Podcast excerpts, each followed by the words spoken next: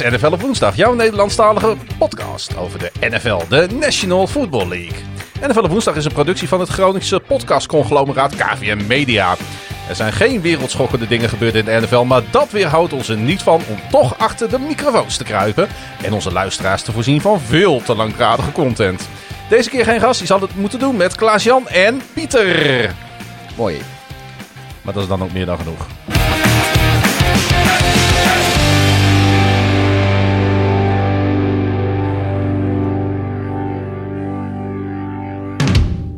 Nou, eindelijk staat de intro er ook op. Ja, dat was uh, de vijfde poging. Ja, ik versprak me af en toe een paar keer en toen drukte ik weer een verkeerde knop in. En uh, ja, en die ene keer dat ik deflateerde. en terwijl de microfoon nog open stond. Ja, toen moest je even naar het kamertje hiernaast. Voor straf. Hey, het, is, uh, off het is wel echt off-season, hè? Ja, voor ons ook hoor. dat kun je nu al horen. Ja. We hebben het over deflateren gehad, dus de off-season is vol bezig. Ja, en toch is het ons gelukt om een, uh, nou, een bescheiden scriptje te maken. 4000 woorden? Zoiets. We zien wat het allemaal wordt. Maar uh, hey Pieter, het was weer wat mooie weer. Ja. Dus dat betekent dat de zomer in aantocht is. Dat betekent ook dat, de, dat het NFL-seizoen wat dichterbij komt. Iedere, iedere dag is een dag dichterbij. En uh, ik, vind dat, uh, ik vind dat iets positiefs. En uh, wat hebben wij zo al uitgespookt sinds onze laatste podcast? Nou, dat was natuurlijk uh, de NFL Schedule Release met uh, te gast Frank, Frank Metsenmakers. Frans. Nee, Frank. Freek. Freek. Fabian. Frank. Maria Metsenmakers. Franciscus. en er is wel zeker wat gebeurd, want we hebben ons toch aardig weten te oriënteren op, op dat schema. En misschien leuk om daar om, om zeg maar daar nog even op, ja. op, op aan te haken. Ik weet, ja, ik weet niet wat jij gedaan hebt, maar ik heb in principe twee reizen gepland dit najaar. Ja, jij gaat, ja, zoals het nu lijkt, twee keer naar Amerika, hè? Ja, ik, uh, ik ga drie wedstrijden van de Bears bekijken. Twee van de Ravens, twee van de Seahawks, één van de Lions en één van de Browns. En dat is het, denk ik, dan. Ja, um, het was weer even... Nou, het puzzelen was niet eens heel moeilijk, want er rolde een bepaalde reis voor ons uit. En dat bleek. Ja, de, dat hebben we volgens mij hebben we die vorige keer ook, oh, uh, ook besproken. besproken dat is gewoon dezelfde. Maar we hebben ook echt daadwerkelijk nu besloten om hem te gaan boeken. Die gaan we ook doen, ja. Die gaan we doen. Dus we beginnen in Chicago met uh, de Baltimore Ravens. Op bezoek bij de Chicago Bears op Soldier Field. Dat is een wedstrijd die op zondag wordt gespeeld. Dan ja. op de donderdag is er een Thanksgiving game in Detroit tussen de Lions en de Bears. Nou, dat is ook niet voor het eerst dat die op Thanksgiving tegen elkaar nee, spelen. Ook niet voor het eerst dat we er dan bij zijn. Misschien kunnen we weer een handdoekje meenemen. Uh, ja. Voor, of een andere uh, leuke souvenir. Voor, uh, voor, een, voor, de, voor de Lions-fans die luisteren, kunnen we ja, dat gaan verloten. Verloten, precies. En daarna gaan we naar Baltimore, want de Ravens spelen Sunday Night Football tegen de Cleveland Browns. Nou, dat is op zich een affiche om je om vingers bij, bij af te likken. Lijkt mij ook. Zeker ook omdat die primetime is. En als je een zekere quarterback bent om je, om je billen bij af te vegen. En uh, ja. ja, zou er weer zoiets gebeuren. En uh, op, op maandag kwamen wij achter, speelt ook nog Washington een thuiswedstrijd. Een Monday Night Football in Washington en Baltimore. Voor de mensen die geografisch wat minder onderleg zijn. Dat ligt echt zo ongeveer tegen elkaar aan. Dat zijn ook de twee teams die... Het is een beetje als Groningen en Hoogkerk. Ja, zo dicht ligt het inderdaad ongeveer. Nee, dat is niet helemaal waar. Beetje Groningen-Assen. Oh, oké. Okay. Ja, oké. Okay. En, uh, of Muntendam-Delcel. Een beetje Groningen Scheemda. Zoiets. En uh, de Washington voetbalteam die spelen een thuiswedstrijd tegen de Seattle Seahawks. Nou, dat is ook een tof affiche. Ik wil trouwens even, uh, nog even rectificeren dat ik vorige podcast meerdere keren Washington Redskins heb gezegd. En nou, dat hoort niet. Dus nee. dat had Washington voetbalteam moeten... Jullie hebben me ook niet terecht gewezen. Volgens mij hebben jullie het ook gezegd. Dus bij deze... Bedoel je met jullie, Frank en mij? Misschien. Oké. Okay. Uh, dan moet ik ook mijn excuses aanbieden. Maar... Uh, um, en ook wil ook graag namens Frank uh, excuses ja, aanbieden. Het, maar ik, ik weet niet zeker of jullie het ook gezegd hebben. Ik heb me de schuldig aan gemaakt, dat hoorde ik sowieso. Dus het ah, Washington voetbalteam moeten zijn. Hey, hoe dan ook, de, de fundamenten van die reis die staan. Ja. We gaan met acht man die kant op. Volle bak, de helft van onze luisteraars. Dus wordt hartstikke leuk. Misschien dat we nog een plekje kunnen verloten. nou, ik, ik weet niet of dat zo'n zo'n prijs is, want je moet wel zelf betalen. Uh. Nee, hey, onze luisteraars die hadden ook nog een aantal dingen uh, te melden via onder andere Instagram en Twitter. En ehm, zullen we gewoon beginnen met de vraag van Frank? Nou, volgens mij heb je eerst nog alles... eh, ja, dan, moet ik hem, dan moet ik hem even bijpakken. Oh, Ik heb hem niet openstaan. nou dan beginnen we wel even met eh, de vraag van vaste vragensteller Freek Metsenmakers. Hij is namelijk benieuwd. Want eh, ja, dat is iets dat gebeurt natuurlijk ieder jaar eigenlijk. Heb je, eh, zijn die OTA's, die zijn net begonnen. Dat zijn de, de Organized Team Activities. En eh, de- in principe komen daar de meeste spelers wel op af. Af en toe Mhm. dat er wat veteranen thuis blijven. Maar dat is dan over het algemeen in goed overleg met het team. En zoals, er zijn eigenlijk 32 teams. En bij 32 teams zijn ze heel erg positief. Over, vinden ze zelf tenminste dat het heel goed gaat. En eh, de pers is over het algemeen bij zeker 20 van die 32 teams. Ja, ik weet niet wat je op de grond liet vallen, maar raap het rustig op. Ja, ik praat wel door. De flessen openen. Ja, nee, dat eh, gaat rustig oppakken. Ik eh, praat wel door. Nee, de, de, de pers, de media, die zijn over de meeste teams, laten we zeggen, een stuk of twintig, over het algemeen ook altijd heel erg positief. Van, van nou jongens, dit wordt het beste seizoen in, in tijden. Het wordt in ieder geval beter dan vorig jaar. Maar in de praktijk is dat vaak niet zo voor een aantal teams. En Franciscus Metsenmakers, die wil graag weten voor welke teams wij denken dat dat het geval gaat zijn. Oftewel, waar kan de roze bril snel van de neus? Ja, dat is een hele lastige vraag. Want eh voorbeschouwen op het seizoen in, eh, in mei en juni heeft over het algemeen ongelooflijk weinig zin. Je kunt natuurlijk Dus dan- is het iets wat we graag doen. ja, je kunt wel een klein beetje, klein beetje inschalen wat de goede teams zijn, wat de minder goede teams zijn, waar een rebuild plaatsvindt. Allemaal van dat soort eh, losse vlodders. Maar ik kwam eigenlijk één team in mij op en dat waren de New England Patriots. Waar ehm, ja, best wel eh, de mensen op de banken stonden na al die eh, transfers. En wij Ja. eigenlijk ook wel. Ja, en natuurlijk hun, hun verse, glimmende, glinsterende, mooie, net gepoetste quarterback. God, hoe heet die jongen nou? Jones. Mac. Big Mac Jones. Maar goed, het was al na free agency dat wij ook wel op zich eh, over hun opgaven. Alleen, ik heb nog eens even goed naar die eh, namen gekeken. Ja, het, het is wel een kwestie van het puzzeltje moet maar net in elkaar vallen. Nou ja, we En ze gaan, hebben wel heel veel geld uitgegeven. we aan- gaan nu gewoon echt zien wat Bill Belichick kan. Zonder. Tom Brady. Ja. Ja. Weet je, aan het materiaal ligt het op zich niet. Maar of zij al in dit seizoen met zoveel nieuwe spelers. Met ook nog eens een, een, een, een, ja, met, met een veteraan quarterback. En een quarterback waarvan iedereen moi, moi, moi, toch een beetje twijfelt. Of zij nu al mee kunnen doen om, eh, om, de, om de echte knikkers. Ja, ik, eh, ik- vraag het mij zeer af. Kijk, de, de, er was natuurlijk een, een, bij best een groot deel van de NFL-volgers... eh, was vorig jaar een beetje de vraag van wat, wat kan beter? eh, Tom Brady zonder Belichick of Belichick zonder Brady? Nou ja, die vraag is wel eh, beantwoord door een, eh, door een Super Bowl winnende Tom Brady. Maar eh Belichick heeft wel een beetje een, een free pass gekregen, omdat en er waren heel veel opt-outs en blessures en Cam Newton was niet fit. En eigenlijk zat alles een beetje tegen, los van de, de invloed die hij erop kan hebben. Dus, dus buiten zijn invloed om. Eh, dit jaar is denk ik eh, ja, het jaar eigenlijk. Er zit misschien wel, wel meer druk op Belichick dan, dan wanneer dan ook in de laatste 15 jaar of Ik zo. moet wel zeggen, stel, dat de Patriots bijvoorbeeld weer zo'n eh, 8-9 seizoen draaien. Om maar wat te noemen. Wat natuurlijk heel goed zou kunnen. Mhm. Want ze zijn echt niet slecht. Maar ze zijn wel middelmaat. Ja, dan zal niemand ze daar ook, eh, ook... Niemand zal dat ze kwalijk nemen. Nee, maar ik bedoel, is Belichick dan wel... Ja, kijk, weet je, ik wil echt niet zagen aan de poten van de stoel van, van Bill Belichick. Maar weet je, het narratief vorig jaar was echt wel een beetje van... Nou, eh, wat, is, wat gaat beter, eh, Brady zonder Bill of Bill zonder Brady? Eh, nou, en ik ben eigenlijk gewoon wel heel benieuwd wat Belichick kan laten zien met wat hij nu heeft. En hij heeft nu wel, ja, op papier misschien een iets completer team dan vorig jaar. Eh, eh, hij heeft, het, hij heeft een, een jaar langer zonder Brady. Hij heeft... eh, ehm, Maar zijn ze net zo ver als de Dolphins en de Bills in die divisie? nou nee, ik denk dat het, dat, dat, het, het zal...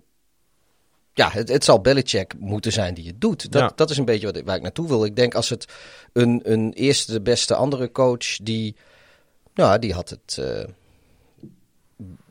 dan, dan was die hele favoriete... Of nou, favoriete rol hebben ze natuurlijk niet. Maar dan gingen ze direct meteen voor plek 4, heel misschien 3... Als, als de Jets er niks van bakken.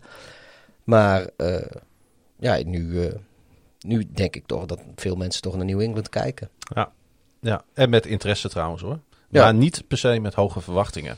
Ehm, kwam er ook nog wat bij jou eh, op qua een team waar wel veel glans op gelegd wordt, waar de glans misschien een beetje toch nog ontbreekt? Ja, de San Francisco 49ers eh, Hmm. schoten mij te binnen. En dat komt een beetje omdat, nou ja, eh, Jimmy Garoppolo zit daar vooralsnog eh, nog steeds als startende quarterback. Ja, die is het toch niet helemaal. Nee, bovendien is het natuurlijk de grote vraag hoe die fysiek is. Ja, hij is ten eerste is hij blessuregevoelig, maar hij is ook meer en meer found out bij, door, door de rest van de, van de league. Dus eh, dat, ja, kijk, zijn record als startende quarterback is nog steeds heel goed. Maar ik denk wel dat, eh, 25-6 uit mijn hoofd. ja, zoiets. Zoiets hè? Maar eh, dat is in de helft van de wedstrijden die je had moeten starten. Sowieso zo'n beetje. Want, want nou ja, goed, dus dat heb je. Maar ja, ik weet. Kijk, ze weten het San Francisco natuurlijk ook. Eh, daarom hebben ze ook Trey Lance gedraft. Die voor de toekomst, zeker onder Shanahan, is een heel groot talent. En, en als iemand in de NFL eh, iets eh, bijzonders van Trey Lance kan maken, is het wel Shanahan. Maar dit jaar nog niet. Dus ja, ik, ik, ik weet niet. eh, kijk, dan, er zit natuurlijk op de defense en ook in de rest van de aanval zit heel veel talent in San Francisco. Maar als het op de quarterback-positie niet goed voor elkaar is, dan heb je in een divisie met de Seahawks, met Wilson, de, eh, de Rams, waarvan ik echt denk dat McVay met, eh met, met Stafford daar eh, hele mooie dingen gaat laten zien. Dat, dat denk ik echt. Ja, ik denk. En, ik en, denk en je- een beetje de, de Cardinals. Ja, dan, dan kunnen de Niners zomaar aan het kortste eind trekken. Ja, het was natuurlijk. Eigenlijk is er niet zo heel veel veranderd, die, die divisie. Zo kun je het ook stellen. Want de Rams waren voor mij eigenlijk al de topfavoriet in die divisie vorig jaar. De Seahawks zitten daar vlak achter. En die zitten daar nog steeds vlak achter. Ondanks een dramatische draft. Aan de andere kant, met die, al die draftpicks die ze niet hadden, hebben ze wel een aantal goede spelers gehaald. De Cardinals zijn ook play-off waardig. Ja, nou, het, het punt is, ik, ik wil, ik, het is niet per se hetzelfde, omdat we nu bij de Rams, een, eh, die hebben gewoon echt een betere quarterback dan dat ze hadden. Ik, ik ben ervan overtuigd, Stafford is beter Ja, maar dan in de, Goff. in de ranking is er weinig veranderd, denk ik. ja, maar Alleen Ik- de Rams zijn ja. nog misschien wel ietsje beter ik, geworden. ik, de, de, ja, de, de Rams zijn beter geworden. De Seahawks, ja, ja goed, die, die zijn er gelijk gebleven. Maar dat het eh, met Murray in Arizona zo zou gaan als het het afgelopen seizoen ging, dat, dat viel... We wisten wel dat Murray talentvol was, maar niet zo talentvol. Mhm. En ondertussen begin is van Jimmy G, die, die is juist dalende. Zijn, zijn ster is dovende. Eh, Ja. na zijn Super Bowl. Maar Lens is inderdaad gebeurde. wat je zegt. En Lens voor Lens is te vroeg, denk is- ik echt. Ja, dus hebben de 49ers een probleem. Als het gaat om... eh, Dat is wat op zo nu, we, wat, wat is het? eh 26 28 mei 2021, eh, maanden en maanden voordat eh, de NFL serieus begint, eh, denk ik dat de Niners wel eens heel erg kunnen gaan tegenvallen. Jimmy Driessen die eh, vraagt wat we liever hebben. De biceps van eh, Tim Tebow of de bovenbenen van Mike Davis. Ik zou sowieso misschien ook wel liever trouwens het, het geloof van Tim Tebow willen hebben. Want zo, zo als die man gelooft, eh, Die valt er niet snel af. die, nee, die valt er inderdaad niet snel af. Dat is, ja, daarom is hij ook zo groot in Amerika natuurlijk. Hij heeft een ongelooflijk grote groep followers uit de wat meer ja, evangelisch-christelijke Amerikaanse hoek. Ja, Over geloof gesproken. Ik, ik heb het liefst het hoofd van Jimmy Driessen, denk ik. Want eh, als ik deze vraag zo lees, gebeuren daarin hele bijzondere dingen. En, ja, nu komt hier het bruggetje, jongens. Dit is, eh, ik heb hier heel lang over nagedacht. Maar eh, nu we het over hoofden hebben waarin bijzondere dingen gebeuren. Geert-Jan Darwinkel stelde ook een vraag op Twitter. Wat was de vraag, eh Klaas-Jan? Ja, hij, eh, ik moest even door het. Ik dacht, ik had nog niet alles gezegd, maar laten we dat maar overslaan. Eh, Er zijn wel meer lichaamsonderdelen van. Oh, Mike- ik dacht dat je dat bewust ging nee, van Mike eh. Davis. Van ik dacht van, nou ja, daar zou ik misschien ook wel wat mee kunnen. Maar ja, daar kun je toch behoorlijk wat schade mee aanrichten. Dus misschien maar goed dat, eh, dat ik dat niet heb. Ja, dat is misschien meer content voor achter de betaalmuur. Geert-Jan Damwinkel vraagt zich af of de Bears hun starters moeten rusten als ze 14-1 eh, staan. En de number one seed binnen is. Nou ja, het enige wat ik daarop kan zeggen is... eh, pff, welk team gaan, gaan, gaat in vredesnaam van de Bears winnen komend seizoen? Ik denk dat die ene los, dat zal toch die thuiswedstrijd tegen Baltimore zijn dan. Ja, lijkt me gewoon heel stug. Lijkt me echt, lijkt me echt heel onrealistisch. Hoe, hoe gaat dat trouwens, hè, Pieter? ik zie ons daar nu al zitten op Soldier Field. We kennen het stadion allebei. We zijn er Mhm. allebei geweest. Je weet hoe stijl het is, hè? Ja, dat. Zie jij jezelf die trap al afrollen? Van blijdschap wel, ja. Ja, of omdat ik je een extra drukketje geef? Ook dan van blijdschap. Dan rol ik graag de trappen van Soldier Field af. Volgens mij rol je zo door het veld op, jongen. Dat, eh, Nee, maar dat wordt wel wat natuurlijk. Eh, eigenlijk, ehm, aan de ene kant is het heel bijzonder natuurlijk dat die wedstrijd op het programma staat. Acht jaar geleden voor het laatst in Chicago gespeeld. Vier jaar geleden in Baltimore. Maar nu gaan we er waarschijnlijk, eh, zoals het nu lijkt, samen heen. ja. Het een van ons, hoe dan ook. Ja, een, een, een tie lijkt me zeer onwaarschijnlijk. Hoe, hoe, hoe, hoe ga je... Nee, even serieus. Hoe denk je, hoe ga je daarmee om? Stel, het komt aan op de laatste play. En, eh, en Lamar gooit in, eh, met nog twee seconden op de klok... gooit hij die eh, touchdown op Andrews. De winnende. Ah, ja, dan ben ik niet blij, denk ik. Nee, maar zou je dan Frank en mij bijvoorbeeld kunnen feliciteren op zo'n moment? Hoezo? Jullie hebben die touchdown pass niet gegooid. Ik hoef jullie toch niet te feliciteren? Wat is dat voor onzin?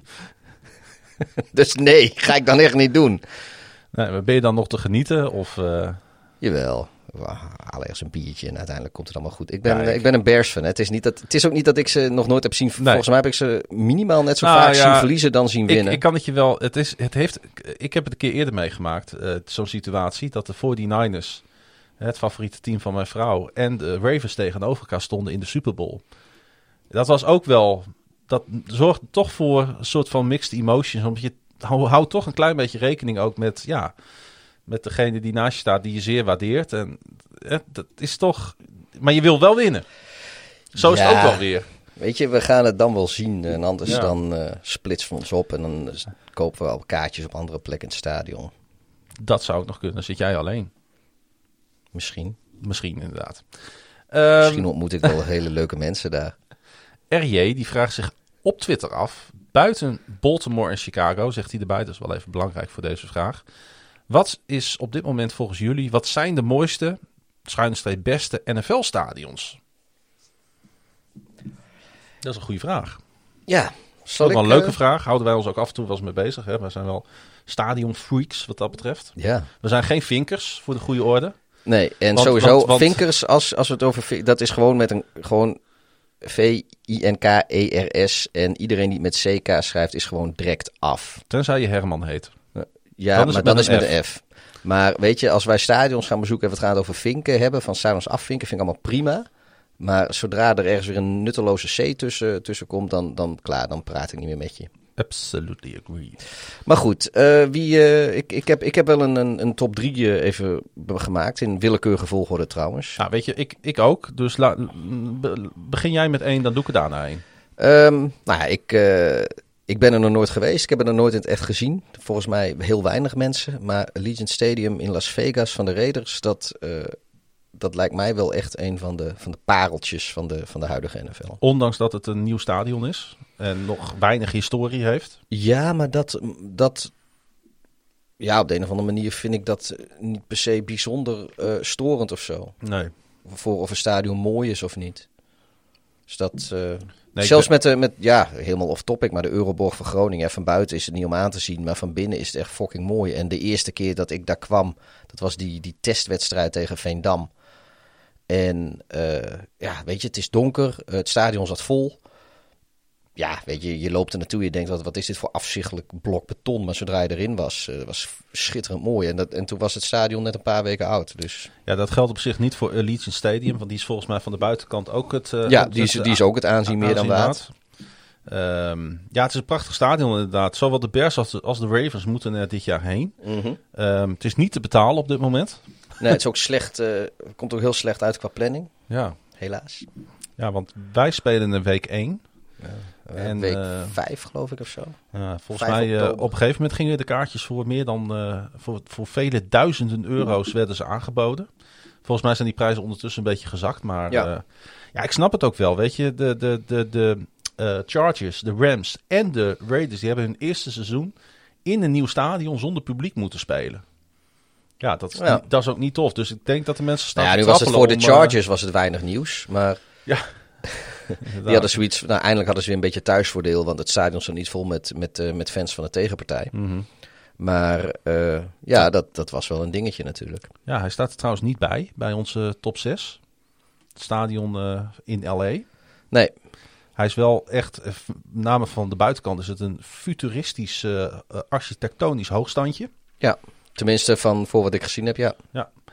Maar ik heb, nee, ik heb een ander relatief nieuw stadion heb ik erbij gezet. En dat is het US Bank Stadium in Minneapolis van de Minnesota Vikings. Met die, met die, met die glazen uh, uh, pui die erin zit. Dus dat op punten loopt ja. zo, ja. En ik heb ook, um, we hebben daar natuurlijk geweldige play-off Welke straat ligt dat stadion eigenlijk? Chicago Avenue? Volgens mij wel, ja. Volgens mij heet het zo, hè? Ja, volgens mij ligt het Chicago Avenue. Ik, ik, ik meen me daar nog een plaatje van te herinneren. Weer zo'n zinloos feitje. Maar, ja, maar het schiet me in één keer te binnen. Ja. Het zal nee, uh, um, um, US Bank Stadium, ja, ik, ik, ik kan, was dat die playoff wedstrijd tegen de Saints? Ja, de Minneapolis Miracle. Oh, wat, was, wat, wat een sfeer ook in dat ding. Ja, dat, uh, ja, dat, dat sowieso... Wat het is publiek het, is daar sowieso wel gig, sideline, touchdown. Dat, dat, dat stukje commentaar weten we natuurlijk allemaal nog. Ja. En uh, een, een, niet nader te noemen podcast heeft uh, dat stukje volgens mij ook in, uh, in haar intro. En terecht, want het was echt mm -hmm. een, een, fenomenaal stukje American football. Ik, ja, het gaat echt helemaal off topic. Ik zat toen aan de Costa del Sol, want FC Groningen die was daar op trainingskamp. En, en een vriend van mij en ik, die hadden zoiets van, ja, als FC Groningen op trainingskamp gaat in de winterstop, dan moeten wij ook ergens onze, onze polsen trainen. En dan ging het voornamelijk om de drinkbeweging voor de luisteraars met een beetje rare associaties bij polsbewegingen. Maar goed, dus wij zaten in die kroeg en het was volop NFL playoffs tijd. En uh, ik ontmoette daar een, een, een, een, jonge dame, Tiffany heette ze. En die kwam uit, Minneapolis en die was voor de Vikings. En uh, die was helemaal triest. En ik zei, ah joh, kan nog best man. Ik zeg, je hebt nog een paar seconden de klok. Je hebt nog, nog één, één play te gaan. Ik zeg, het kan nog. Nou, en het, ik, had er, ja, ik, ik zei dat gewoon tegen haar, omdat ze, ze, ze, ze zat zo triestig op mijn schouder uit te huilen. En ik vond dat op zich wel grappig. En wel comfortabel. Nou ja, goed. En het gebeurde. En toen was helemaal blij. En haar ouders waren er ook. En haar moeder had een uh, Minnesota Vikings onderbroek aan. en dat heeft ze toen ook laten zien aan de hele kroeg. En ja, Feyenoord was ook op trainingskamp in de Costa. Het was ergens een bar in Marbella. En Feyenoord was daar ook. Die Feyenoord sports had ook zo. Wat de fuck gebeurt hier? En waarom staat er een chick van in de 50 in de onderbroek op de bar? maar het, ja, dat, dat is mijn herinnering aan de Minneapolis Miracle. Sorry voor het uitstapje. Ja, het is sowieso een mooi team, want het is ook een beetje de associatie die ik erbij heb. Ik denk dat het eh, samen met de Bears vind ik het de twee mooiste teams in de, in de NFC North.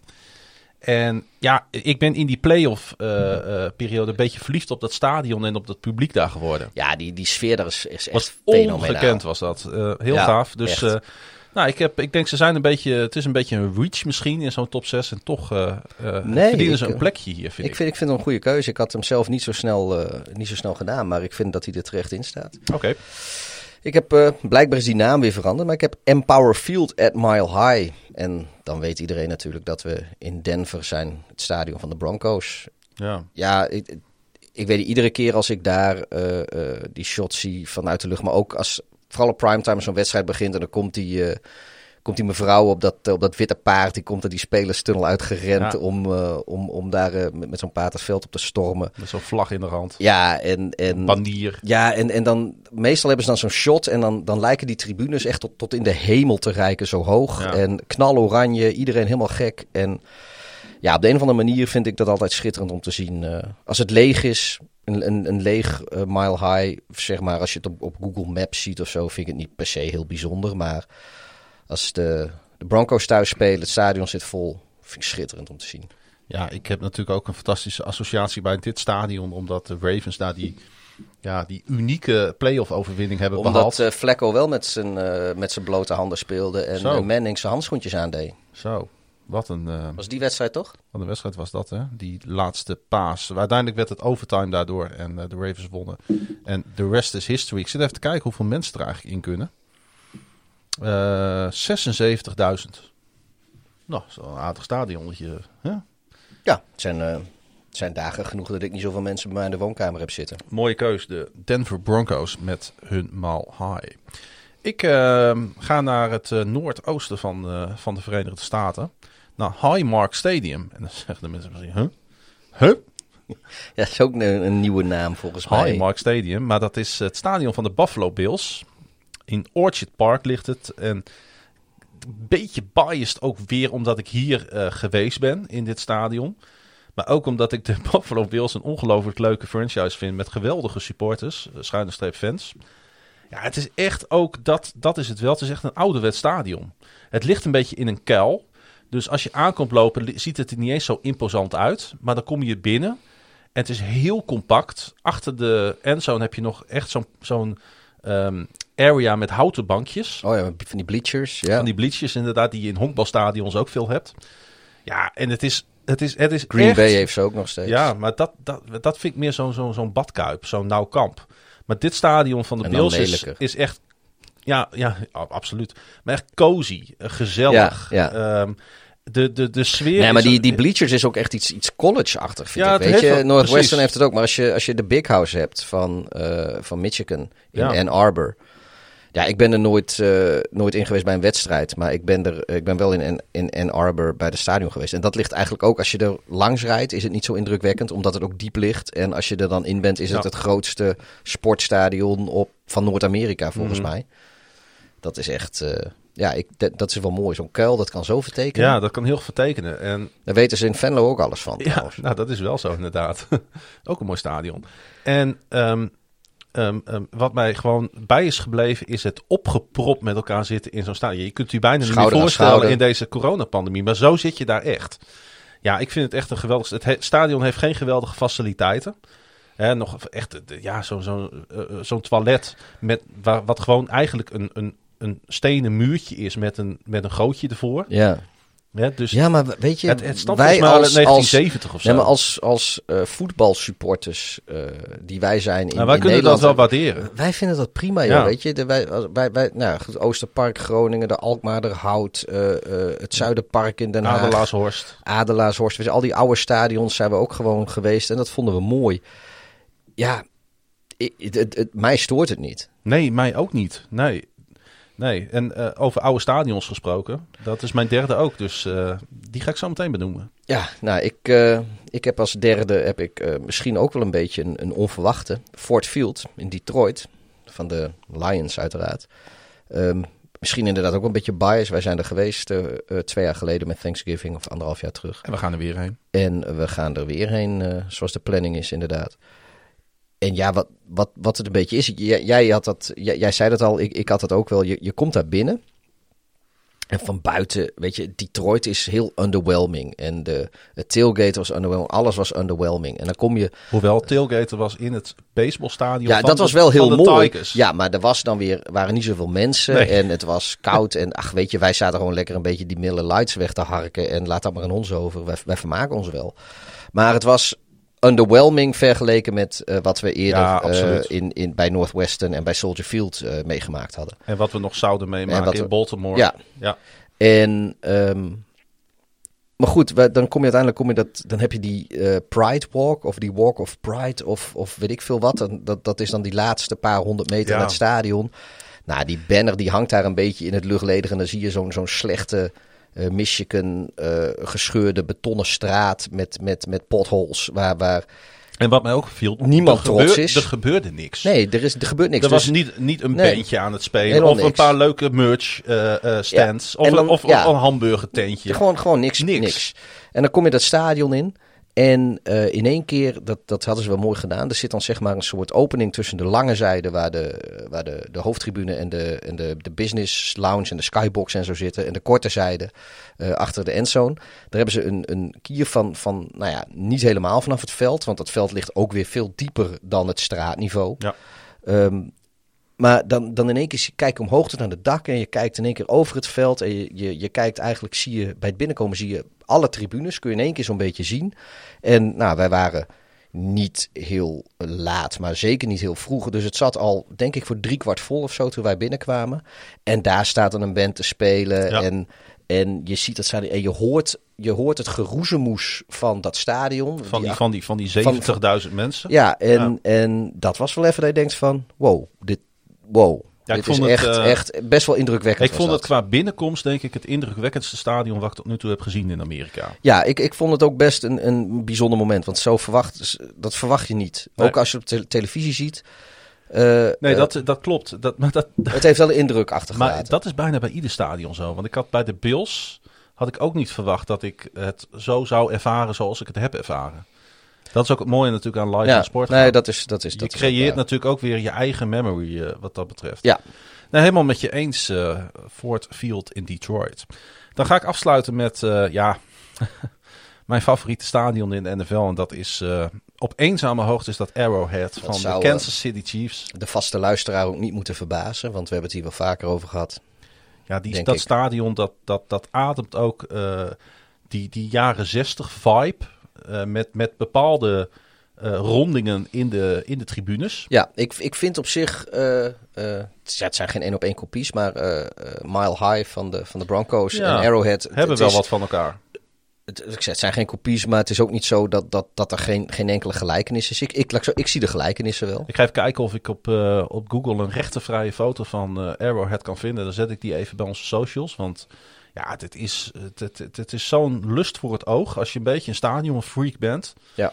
Ja, het is echt prachtig. Het zal ook wel niet meer helemaal voldoen aan de eisen van deze tijd. Met, eh, met alle luxe die daarbij moet horen in de NFL. Met, met lounges en met, eh, met, met club level seats waar het, eh, waar het blinkt en waar het... Ja, dat is, dat is wel wat geld zit. En, Maar dat is niet per se waar ons.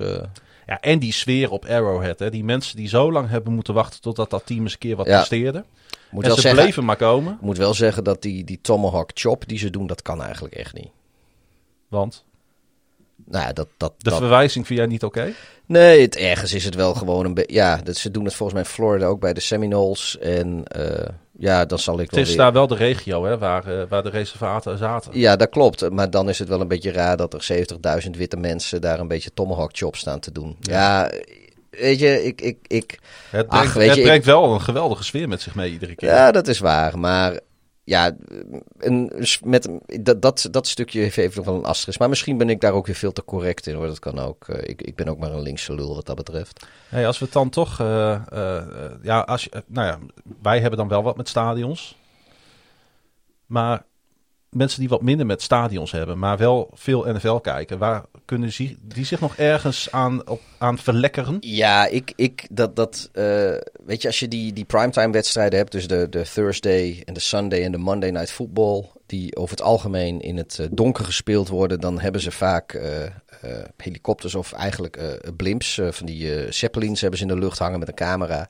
Dat noem je dus een blimp shot. Een blimp shot, ja, dan hebben ze een mooie, zo'n mooi shot vanuit de lucht. En dat, ja, wat ik zeg, dat komt dan vanaf een, eh, vanaf een helikopter of vanaf een, eh, vanaf een Zeppelin vaak.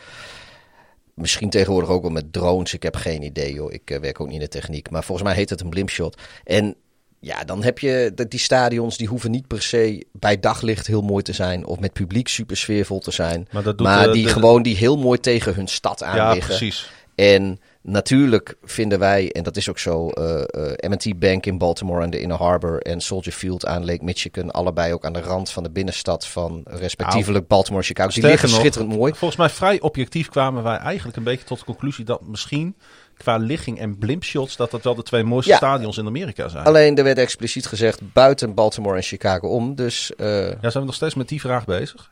daar hoort dit gewoon nog bij, ja. En dan, eh, ja, weet je, dan ligt Heinz Field van de Pittsburgh Steelers natuurlijk schitterend mooi eraan de rivier. Ja. Met aan de overkant meteen de binnenstad. Eh Lumen Field van de Seattle Seahawks. vind ik ook heel mooi liggen aan de rand van, het ligt daar aan, de, aan, aan Elliott Bay heet dat geloof ik. Seattle, ook aan de rand van de binnenstad. En eh, in de binnenstad van New Orleans ligt dan het Mercedes-Benz Superdome. En, dat is mijn volgende bruggetje.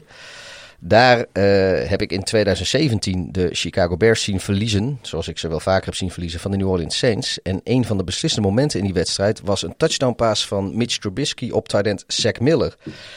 En Zach Miller,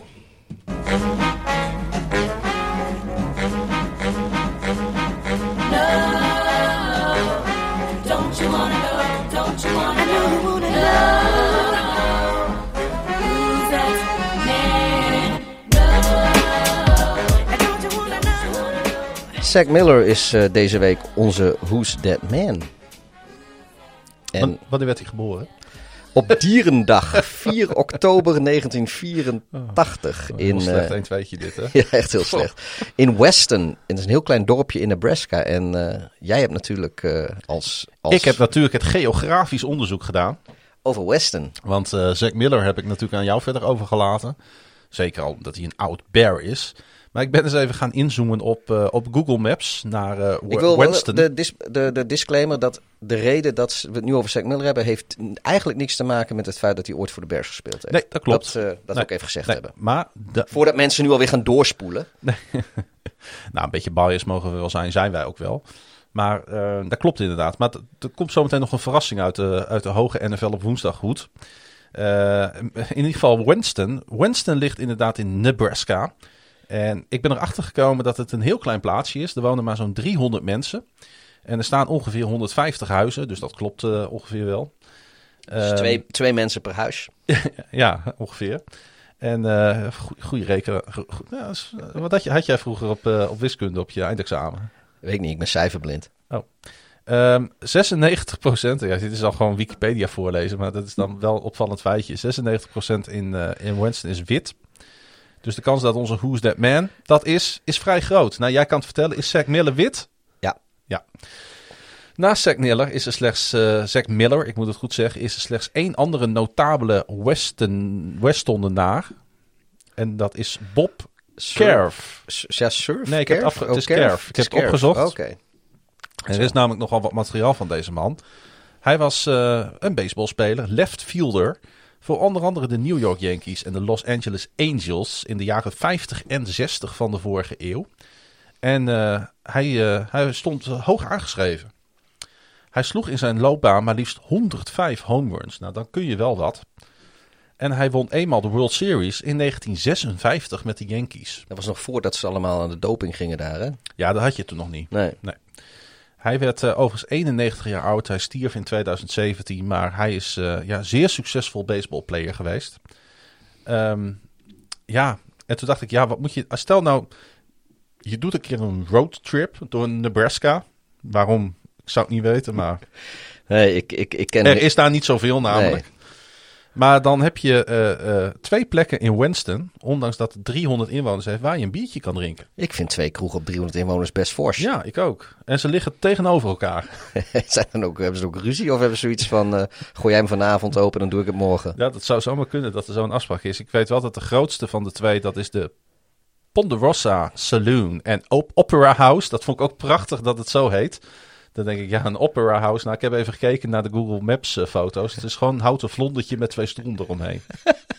dat is het. dat, dat, dat is het podium. Dat is het podium van de Ponderosa Saloon en Opera House. Ehm, het is dus een soort van saloon-achtig iets.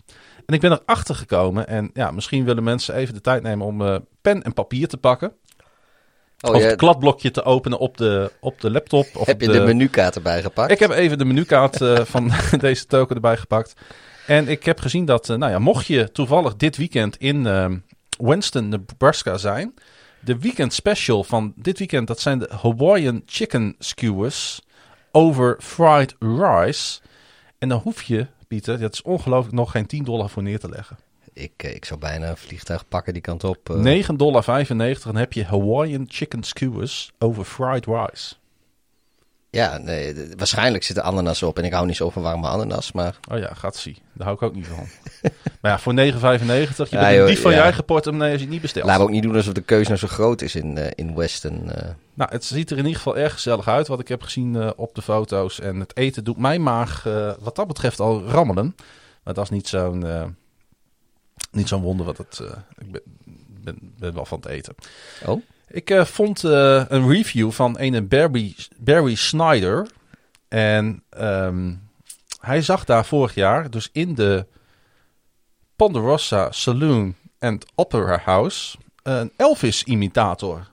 Want ze hadden namelijk daar het jaarlijkse Elvis Rock and Remember Tribute Festival. En was het een beetje een goede Elvis-imitator? Of was nou, dat het, niet... het zag er eigenlijk best wel goed uit. Er waren geen bewegende beelden van. Maar ik dacht van, wow, dit... eh, Maar het nou, wel zoiets van, als deze beelden bewogen, dan gingen die, die pelvis die ging alle kanten op. Juist. En eh, nou, toen had ik het eigenlijk wel een beetje gehad met deze saloon. Ja, snap ik. Ben ik naar de overkant gegaan, de weg overgestoken. En toen kwam ik in de Rumors Tavern. En daar heb ik een klein beetje onderzoeksjournalistiek heb ik daarop toegepast. Want een review van ene Jeremy Stanislav leerde mij dat, ze daar, dat hij daar de beste fried pickles van zijn leven had gehad. Gefrituurde augurk? Ja, Dat doe je normaal, nou, man. hij schreef erbij, zelfs volgens mijn vrouw, die from the south is, is dat waar. Another great small town treasure, volgens Jeremy. Nou, Ja. Verder vond ik op de kaart toch wel heel opvallend dat er een wenskaartenwinkel in het dorp is. En ehm, bij het eh, tuincentrum, er is een tuincentrum, word je Oh. prima geholpen door Lauren. is dat, is dat een man of een vrouw? Eh, Dat stond er niet bij in de review. nee. Nou, eh, ik heb trouwens nog een heel stuk hierover geschreven. Dat staat niet in het script. Oh, Zal ik dat erin bijpakken? Kijken of ik dat nog kan vinden. nou, ik ben benieuwd. Over Winston. Kijken of ik dat nog kan vinden. Hoe kan dat nou? Oh ja. Hier staat het. Eh, want ik ben eh, ook even teruggegaan naar de geschiedenis van eh, Winston. Die gaat namelijk terug naar 1877. Toen de naam voor het eerst kadastraal terug te vinden was. Dus zo lang bestaat het al. Het was op een zeker moment namelijk een eindpunt tijdens de bouw van de Omaha en Republican Valley Railroad. Ah, Ja, in principe is Weston daar een overblijfsel van. En toen ik daar een beetje indook, kwam ik wel tot een leuke ontdekking. oh, dus Want- eigenlijk is dat dorpje een beetje ontstaan omdat er mensen met die spoorlijn aan het bouwen Juist. waren. En normaal Ja. verplaatsen die dorpjes zich naar gelang waar de activiteiten bij de bouw van die sporen zijn. Maar op de manier zijn ze in Weston zijn wat mensen blijven hangen omdat ze de Hawaiian chicken skewers daar zo lekker vonden. Nou, precies. En het grappige is... Die of de goede Elvis imitatie. Ja, dat, dat, dat zal het zijn. Ik denk een combinatie van die twee. Dat je tijdens het Hawaiian chicken eten naar een Elvis-imitator kan kijken. Dat kom je verder nergens Ja, tegen. als ik kan kiezen tussen dat of spoorlijnbouw, had ik ook zoiets van, jongens, ik blijf hier en zoek het maar uit met, eh, met je bielzen. Nou, die lijn bestaat ondertussen niet meer. En daardoor kun je in Nebraska overal nog ghost towns terugvinden die aan het spoor lagen. Ah, Maar ja, op de een of andere manier eh, Western niet. Zo kwam ik tegen dat Sartoria gebouwd is. Dat is wat dieper Nebraska in. Want dat zou het eindpunt van die treindienst hadden moeten zijn. Om het maar even in goed Nederlands eh, te vertellen. Het kwam er nooit van. Door een grote overstroming in 1947 spoelde een groot deel van het spoor weg. En dat was meteen het einde van de Omaha en Republican Valley Railroad. Waar ligt Weston nou? Nou, om dat even nog geografisch... eh, dat ligt dus op een uurtje rijden van Omaha. Niet te verwarren met de, de Omaha van, van Peter Manning. van Peter Manning. En wie komt er uit Omaha? Penny van The Big Bang Theory. Jason DeRusso. Oh, oh die ook. Oh, dat is waar ook. De naamgever van de Russo Radio. Een clubheld bij de Groningse basketbalclub Donar. Is dat eh, van de Tot Donar? Ja, dat is de Russo Radio podcast van KVM Media over Donar die ik eh, host. Kan daar ik- komt, eh, Jason komt daar vandaan, van Omaha. Ah, Wou ik toch even noemen. vind, nee, vind ik goed. Ik eh, wil ook iedereen adviseren om, eh, als je toch geïnteresseerd bent in basketbal, om die podcast ook eens te luisteren. Ik denk dat ik echt nu eh, over Winston echt alles heb verteld wat je erover kan vertellen. Nou, ik, ik wil nog één ding vertellen over Weston. Of misschien juist wat er niet is. Dat is een high school. Hm. Die is er niet in Weston. En dus ging onze Zack Miller, want daar, gingen we, daar hadden we het eigenlijk over. Naar eh, de Bishop Neumann Oh ja, High ging, School ging over Zack Miller. in het nabijgelegen Wahoo. Dat vind ik ook wel leuk dat er vlak een plaatsje Wahoo heet. Goed. ehm, zijn collegecarrière begon hij als een walk-on bij de Cornhuskers van de University of Nebraska in Lincoln. Overigens ook het oude basketbalteam van Jason Druso. Ja, dat zijn de, de beroemde eh, eh, Huskers. Nebraska Cornhuskers.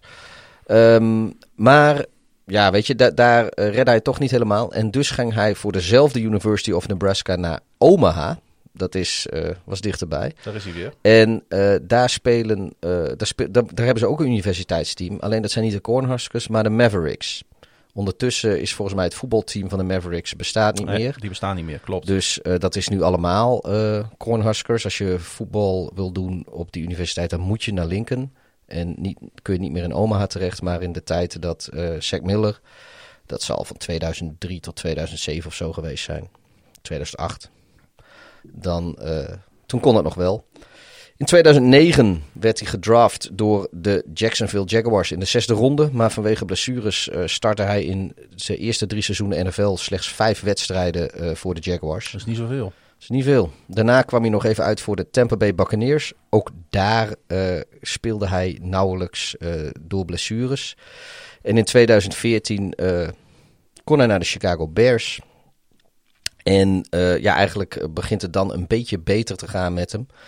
Ehm, uiteindelijk speelt hij 33 wedstrijden voor de, voor de Bears, waarvan 28 als starter. In zijn complete NFL-carrière, dus inclusief de Buccaneers en de, en de Jaguars, eh, vangt hij 15 touchdown passes, eh, waaronder de eerste touchdown van Mitchell Trubisky. En een eh, touchdown receptie die door running back Terry Cohen gegooid werd. Jij weet misschien nog wel in welke wedstrijd dat was. Ah, dat was bij Bears at Ravens. Sorry. Maar de eerder genoemde touchdown in New Orleans, die zat daar niet bij. Die werd namelijk afgekeurd door de Zebra's. Tot onbegrip van niet alleen eh, de fans, maar ook van voormalig NFL-scheidsrechters eh, Dean Blandino en Mike Pereira. Was dat een wedstrijd waar jij bij was? Dat was een wedstrijd waar ik bij Oh. was. En eh, vandaar dat ik ook weet dat dat hele gesodemieter tot afgrijzen van iedereen in dat stadion was.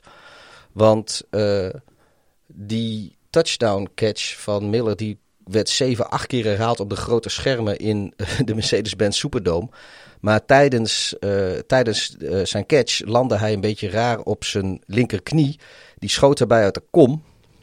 En dat was heel duidelijk te zien op beeld.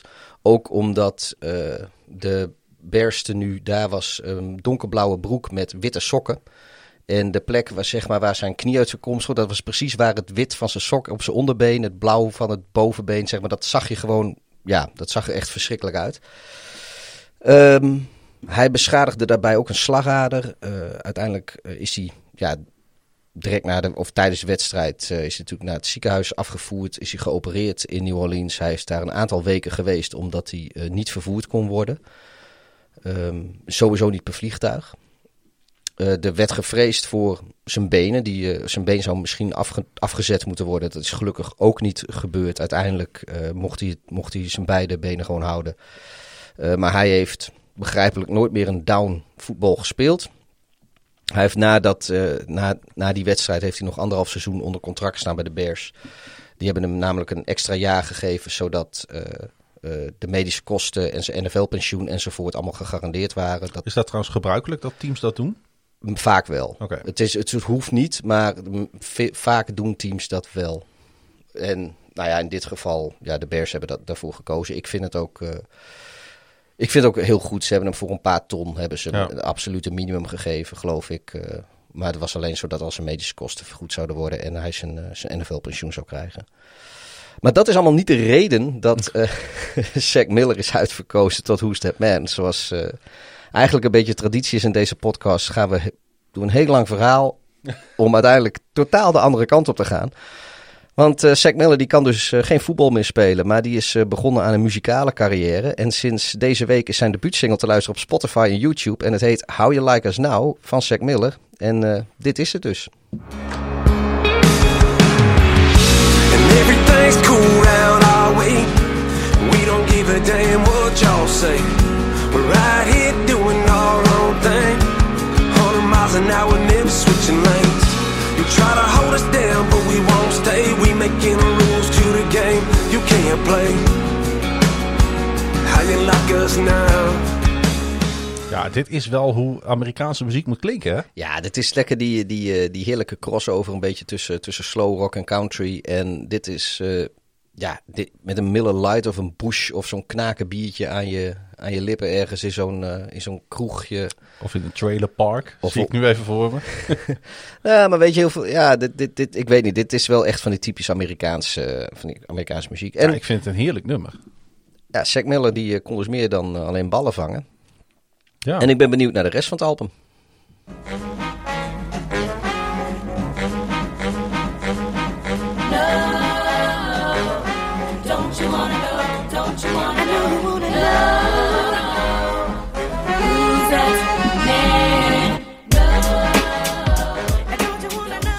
De Who's That Man van deze week is Zack Miller. En nogmaals, How You Like Us Now, YouTube, Spotify. kan het gewoon luisteren als je het mooi vond. En als je het niet mooi vond, luister je het nooit weer. Laten we eens kijken wat er verder nog allemaal een beetje voorgevallen is. Eh, oh nee, ik, ik zou nog de Instagram eh, Ja, berichtjes doen. Uh, dan kunnen we het engagement blokje ook, eh, oh, ook ja afsluiten. de Who's That Man zat al in de engagement. Nou ja, ik had. eh, ja, nee. maar ik, had, eh, ik heb gevraagd. Ik dacht, vind ik wel leuk om eh, aan onze luisteraars. van hoe bleef je nou off-season en hoe komen jullie het een beetje door? En misschien is het leuk als ik gewoon een greep uit de reacties even, even opnoem. Doe dat, dan doe ik even mijn trui. Want het is hier toch weer warm. Is toch- ja, nou ja, goed. van Zack Miller en een biertje erbij krijg je het vanzelf warm. Melanios die reageert op Instagram op de vraag: Hoe ervaren jullie off-season? Nou, hij zegt: eh, Hoe kom ik het door? Oude NFL op woensdag podcast terugluisteren. Nou, wie, wie doet dat niet? Wauw. Als je ze nog niet allemaal geluisterd hebt, is het misschien. Hè, voor de mensen die nu beginnen met luisteren, die kunnen natuurlijk nog oude afleveringen terug. eh, Volgens mij zijn die dan echt niet klaar voor september hoor. Nee, dat denk ik ook niet. Eh, Rogier die zegt, ik ben lekker Australian rugby aan het kijken. De Australian Rugby League. Ja, dat kijk ik eigenlijk nooit. Ik kan me wel herinneren, het was een tijdje op Eurosport volgens Ja, mij. waar, waar, welke zender kun je het eigenlijk... eh, Ja, dat zal wel via een, een of ander kastje of, eh, of satellietverbinding of internet natuurlijk moeten. Vertel het ons. eh, Ja, laat ons even weten hoe je dat kijkt. En dan misschien dat wij dan nog een verslaving erbij kunnen. ja, kunnen we daar ook een podcast over maken.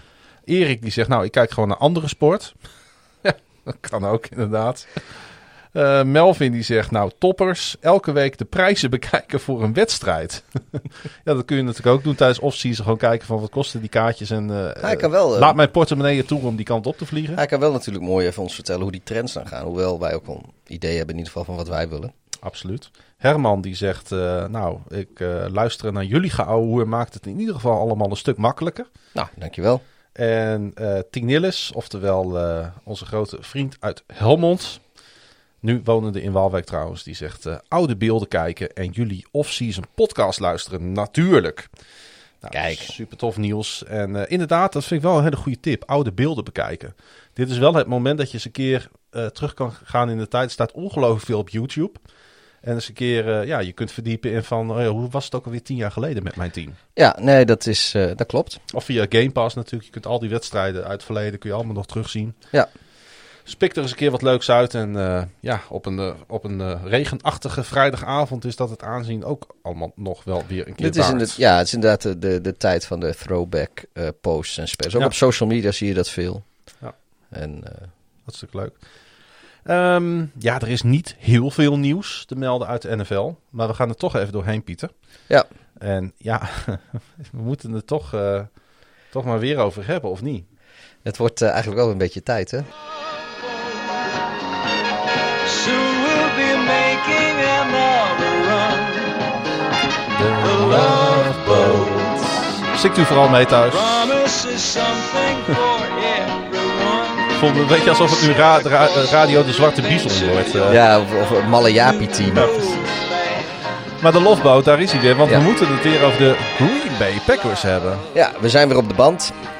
Eh, En, eh, jij als Chicago Bears fan volgt natuurlijk ook eh, wat er allemaal zich daar afspeelt in het hoge noorden. Nou, ja, en, ehm, maar het, het is ook, ja, weet je, het komt af en toe een beetje obsessief over. Ik mag op Twitter ook graag ieder, ieder nieuwtje over Aaron Rodgers en de Packers en een al dan niet aanstaande breuk eh retweeten, vergezeld van drie bekertjes popcorn. ik weet vind, vind ik gewoon leuk. Maar eh, eh, het is ook wel serieus gewoon heel belangrijk. In ieder geval, ja, ik denk voor de hele NFC sowieso. Ja, maar eigenlijk voor de hele league. Ja, De Packers spelen zo'n belangrijke rol, zeg maar, in, in, in eh, een- een wedstrijd wel of niet Ja. winnen.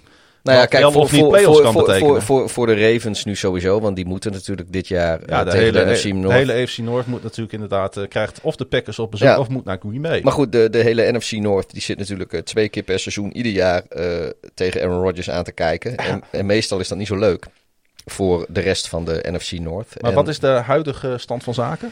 Om ons daar toch een beetje kort Ja, mee te nemen, hij is niet verschenen bij de, bij de OTA's, de Organized Team Activities.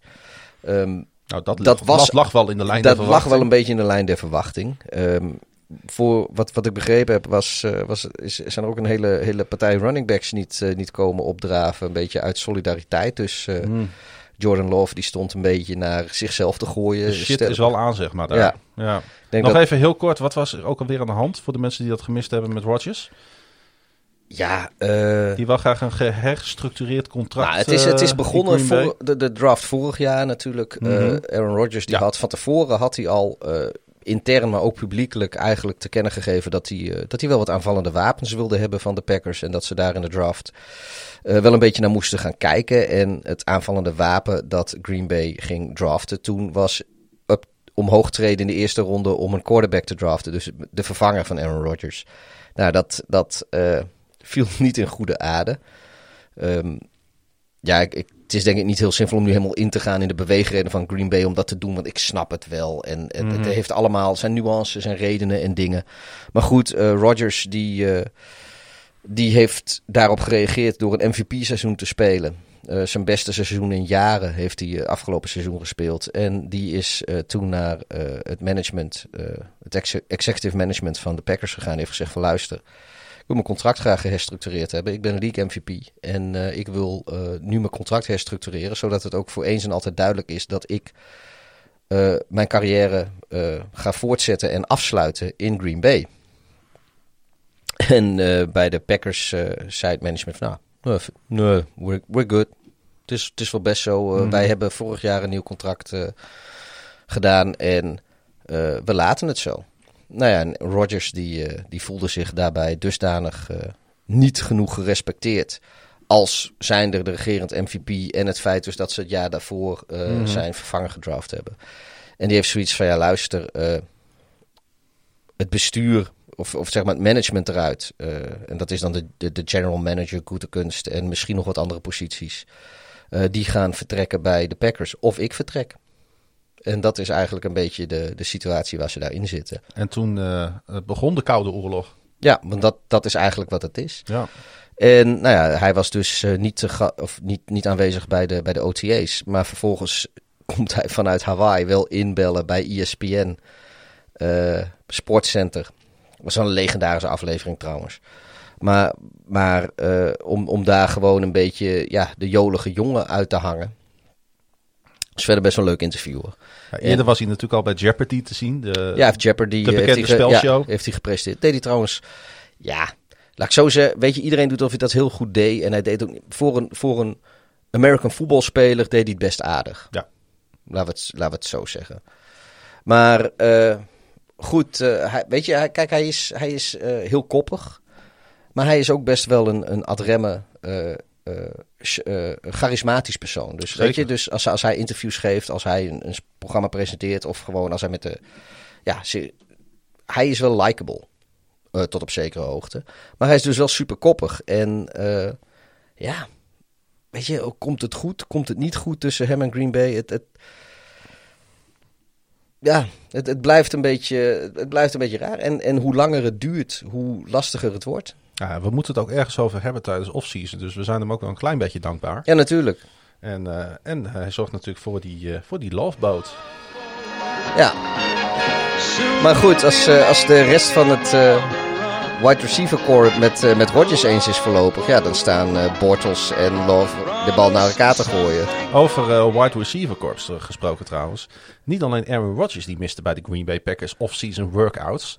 Maar wat miste er nog meer bij de Green Bay Packers? Nou, er, er had een, een aanvallend wapen voor, eh, voor Aaron Rodgers kunnen zijn. Ja, en ik vond het toch wel leuk om daar het heel kort er even over te hebben. Want ehm, ik zag een interviewtje met Baltimore Ravens Director of Player Personal Joe Horwitz. eh Hortiz, moet ik zeggen.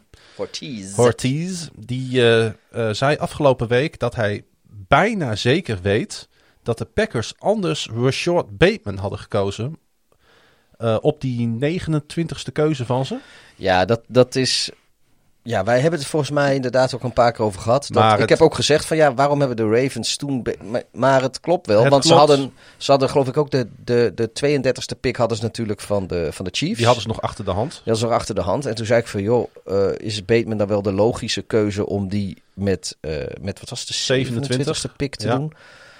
En ja, dat was dus eh, zo, want dat, dat, dat zei jij toen al. En, en eh, dat was ook Nou ja, een beetje is- de consensus. nu- Waarschijnlijk, waarschijnlijk had Green Bay het anders gedaan. Nou, het is nu gewoon eh, bewezen dat die theorie klopt. Want Ortiz is een van de beste vrienden van Packers general manager Brian Gutekunst. Nou ja, dan zou je. Dus ja, die, dan die, weet je wel wat. nou, die zegt zo wat hij nu zei, dat zegt hij anders niet zomaar Ja, in een interview. Dat, dat, dat doet hij gewoon dan niet, want zo, zo zijn ze dan ook wel weer. En ik, ik weet nog dat ik naar de beelden zat te kijken van die, eh, van die Pro Day van Bateman. Omdat dat natuurlijk, omdat eh Ortiz daar was, werd het natuurlijk op die kanalen van de Baltimore Ravens werd dat uitgezonden. Eh, Bateman bij de University of Minnesota. En Goetekunst en Ortiz stonden de hele tijd naast elkaar. Dus die hebben het daar natuurlijk met z'n tweeën over gehad. Sterker nog, naar nu blijkt, heeft Goetekunst Ortiz een lift naar die Pro Day gegeven en ook weer terug naar het vliegveld. Dus er zit een hele eh, eh, sterke connectie tussen die twee. En als Ortiz zegt, ja, de Packers hadden hem anders gekozen, dan weet ik, durf ik wel voor 100% te zeggen dat dat echt klopt. Ja, het, het is ook wel logisch. Het is ook wel logisch. Nou ja, goed, en inderdaad, Baltimore had natuurlijk die strategie eh, die ze moesten bepalen. Ehm, en in datzelfde interview zei Ortiz dat Baltimore misschien wel net zoveel tijd steekt in wat de interesses van andere teams zijn als het om de draft gaat, als hun eigen huiswerk. Nou, dat betaalt zich dus eh, wel uit om op die manier Ja. eh, daarmee om te gaan. Eh, de Packers die gingen uiteindelijk trouwens, om dit verhaaltje nog even rond te maken, natuurlijk voor die cornerback waar wij, nou, niet zo heel enthousiast over waren, Eric Stokes. Ja. En, en dat is wel weer grappig, ze kozen in de derde ronde kozen ze voor Amari Rodgers, what's in the name. Hebben ze toch een A-Rod op het veld staan Precies, straks. en te kijken naar die Rodgers, blijkt dat die Amari Rodgers dan weer een zoon is van de wide receivers coach van de Baltimore Ravens. Ja, dat is ook wel weer... eh, Nou, dat is toch wel bijzonder. Dus schijnbaar is daar onderling tussen de Packers en de Ravens wordt, het wel, wordt er wel wat uitgewisseld Ja. als het gaat om op player info. Nu, nu zijn teams, weet je, eh, teams, zeker teams die me. Kijk, in dit geval zitten daar in het management van de Ravens en de Packers. Zijn er her en der wat, wat connecties. Mhm. Waardoor er misschien. Maar je ziet wel vaker dat, dat teams die elkaar goed kennen. Dat die wel eh, van elkaar weten wat ze, wat ze doen. Dat zag je afgelopen draft ook toen de Cowboys en de Eagles eh, zeg maar gingen stuivertje wisselen rondom de Giants. Omdat de Eagles wisten wie de Giants zouden draften. Ja. En eh, zij wilde per se daarvoor komen. Ja, precies. Dat, dat af en toe zie je, zie, je, zie je dat soort dingen wel. Ik vind dat, ik, ja. en je moet ook af mooi. en toe natuurlijk je, je kaarten ook openleggen, anders kom je er niet. Ja, nee, dat is ook zo inderdaad. En ja, kijk, ik denk dat bijvoorbeeld toen de, toen de Bears met de Giants gingen traden, dat de Giants echt wel wisten waar dat voor was. Ja. Absoluut. Dat, dat, dat kun je niet geheim houden. En maar goed, ehm, eh, het is een beetje onbeduidend om het hier eh, lang over te Ja. hebben. Maar ik vond het wel leuk om het toch nog even neer te zetten met terugwerkende kracht. En eh, ik las ook nog wat leuks over Ryan Fitzpatrick, Fitzmagic. Ja, die, eh, die kan straks, want hij gaat nu natuurlijk voor het Washington voetbalteam, eh, gaat hij geloof ik spelen Ja, nu. ja. En eh, ja, ik, dit is weer typisch mijn voorbereiding. eh. Kijk, hij kan straks de enige quarterback worden die van 31 NFL-franchises verloren heeft. En, en nu vind ik het gewoon heel slordig dat ik niet weet wat dan die 32 is waar die nog nooit, waar, waar, die, waar die niet van... kan- Zou dat dan Washington voetbalteam zijn? Oeh. Heeft hij daar dan nog nooit van verloren? Want, want hij heeft natuurlijk heel veel in de AFC gespeeld. Bij Mhm. de Jets, bij de Dolphins, bij eh, de Titans. Ja, dat zou je even Eh, moeten uitzoeken. Ik weet ja, dat, ja, dat is het dus. Dat, is het. Nee, maar dat is mij. typisch, typisch mijn, mijn slechte voorbereiding. Wel Ja. even oh, 31 teams. en, dan, en dan vervolgens niet uitzoeken. eh. Nou, als jij het snel kan vinden, ga ik, eh, ik ga toch even wel kijken. even naar eh, slecht nieuws. En, eh, ja, misschien moeten we hier toch even een momentje voor nemen. Want ehm, Tennessee Titans cornerback, eh, ja, het is, eh, nou, ja, het is toch wel lastig dit. Eh, eh, Janoris Jenkins, die, eh, ja, die keerde onlangs terug van een eh, tripje naar eh, Florida. En eh, op Hartsfield Jackson International Airport in Atlanta kwam hij erachter, ja, dit is toch wel heftig, dat zijn eh, 2016 Rolls Royce eh, was gestolen. Dat is wel heel triest. Ja, ik merk dat jij er ook even van ondaan bent. Ik neem even een slokje bier. Ja, ik ook. Ik heb trouwens ook, eh, ik heb het antwoord volgens mij ook over eh, Fitzpatrick. Ah, nou, trouwens. kom maar op. Op dit moment heeft Fitzpatrick van 28 teams verloren. Maar, eh, dus dat zijn de. Houdt dus in dat er vier teams zijn waar hij nog niet van verloren heeft. Maar drie daarvan gaat hij dit seizoen tegen spelen. Namelijk de Packers, de Saints en de Buccaneers. Aha.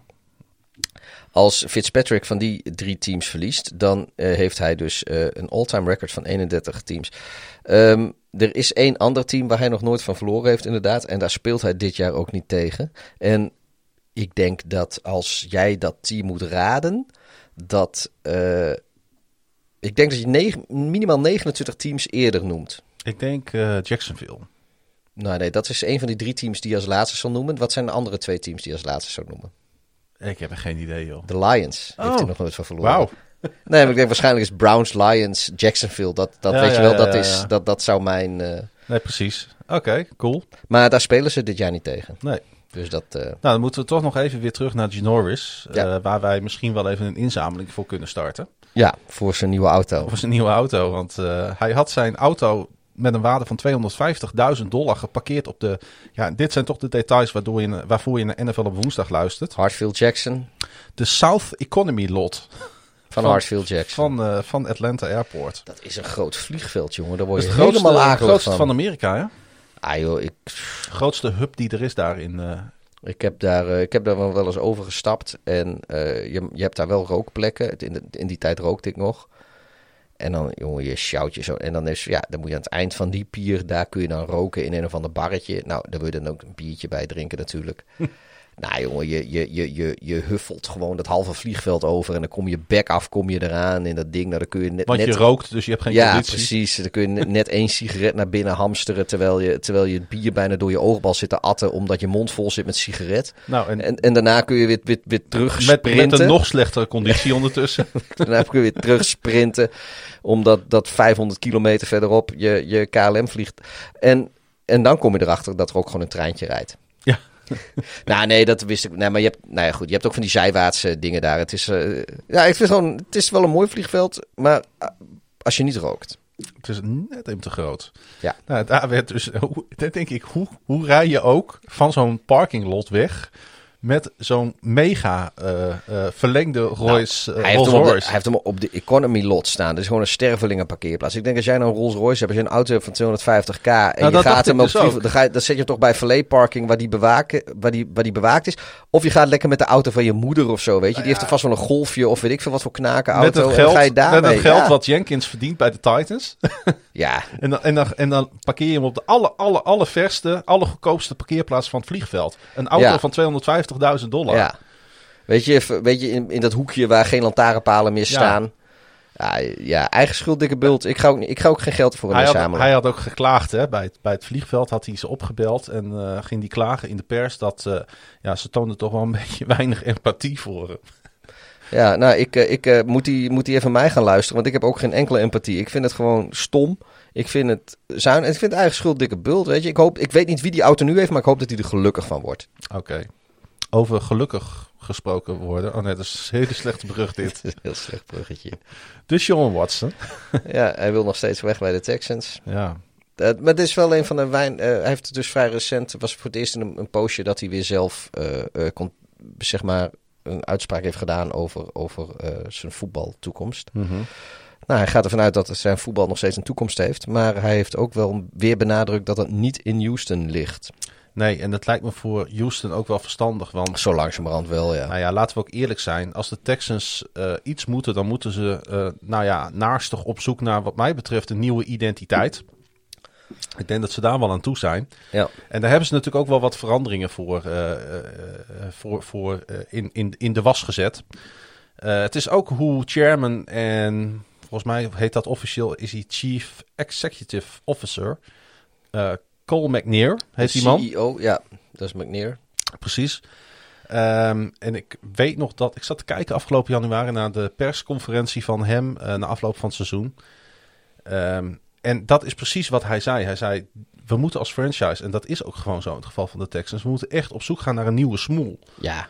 Een nieuw, nieuwe uitstraling. Met, met, weet je, ze, alles. Het zit ze ook gewoon echt niet mee. Nee, want, dat want, is wel waar. Want Ja. kijk, buiten het feit dat ze natuurlijk eh, sportief eh, of, of zeg maar, zeg maar hun, hun, hun technische beleid, dat dat gewoon echt om, om te janken was. eh, de laatste jaren. En dat heeft ze enorm veel draftkapitaal en talent gekost. eh, waardoor ze dus en een, met, een, met een, nou, een heel matig team, maar ook gewoon niks qua draftkapitaal. Dat is gewoon een hele lastige positie om in te zitten. Ja. Maar Een grote ster is weggegaan naar de Cardinals. ja, maar dan heb je, heb je de Sean Watson. En die kun je in principe treden voor een mooie vuist vol eerste ronde picks. Mhm. Ja, eerst ga je daar wanhopig over doen dat je die niet kwijt wil. Want laten we eerlijk zijn, als hij nou gewoon in, in, in zeg maar voordat dat hele... eh, eh, Hij had al om een trade verzocht, hè? Ja, precies. Ja. Als zij hem nou hadden getrade voordat die, die hele ellende van al die eh, masseuses en, en, en zijn, zijn, zijn wangedrag daar in die massagesalons Mhm. of bij, bij, bij die massages was naar voren was gekomen. Teams als de Bears en de Eagles en, en, en misschien ook wel de Patriots, weet ik veel. Er zijn genoeg teams die hadden gewoon zo drie eerste ronde picks richting Houston gestuurd voor die jongen. Ik ben, al die teams zijn nu blij. Mhm. Eh, maar ondertussen is de draft geweest. Dus een heel deel van die teams die heeft al zoiets van... Nou ja, wij, ik, wij zijn voorzien. ik ga je toch even onderbreken, want ik vind alles wel een beetje eh, eh, een, een koe in de kont kijken in dit geval. Nou, Want de Texans kunnen natuurlijk echt helemaal 0,0 er iets aan doen. Nee, maar dat is dus, nee, maar dat, nee, maar dat is dus ze de, dat is de pech. Dat is, nee, maar dat is de pech. Dat die is nu- de pech. Dus, dus kijk, toen hebben ze het niet gedaan omdat ze het sportief niet wilden. Mhm.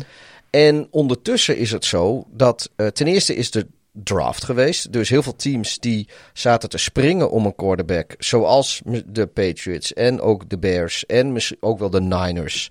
Eh, eh, die hebben nu zoiets van, "Nee, we're good. Weet je, wij zijn blij met wat we hebben. Ja. Dus die gaan echt geen kapitaal meer spenderen aan Deshaun Watson. En er komt bij dat het gedrag van Watson heeft hem ook gewoon waardeloos gemaakt. Er is geen team die twee of drie eerste ronde picks aan een speler gaat spenderen die misschien volgend jaar niet eens start. En dan hebben we het nog niet eens over, over de, de, de commentaar en, en de, de, de, de fallout die je krijgt in je eigen fanbase. Ja, er is nog maar één oplossing en dat is een release en dan nog wat van cap space eh, eh, daarmee besparen. Ja. Dat is de enige optie Nee, maar, ja, maar dat is, dat is wat ik bedoel met die absolute pech Ja. die ze hebben. Want eh, ergens wel begrijpelijk hebben ze eh, in het begin van de, de Sean Watson soap eh, die trade niet aangegaan waar Watson om verzocht.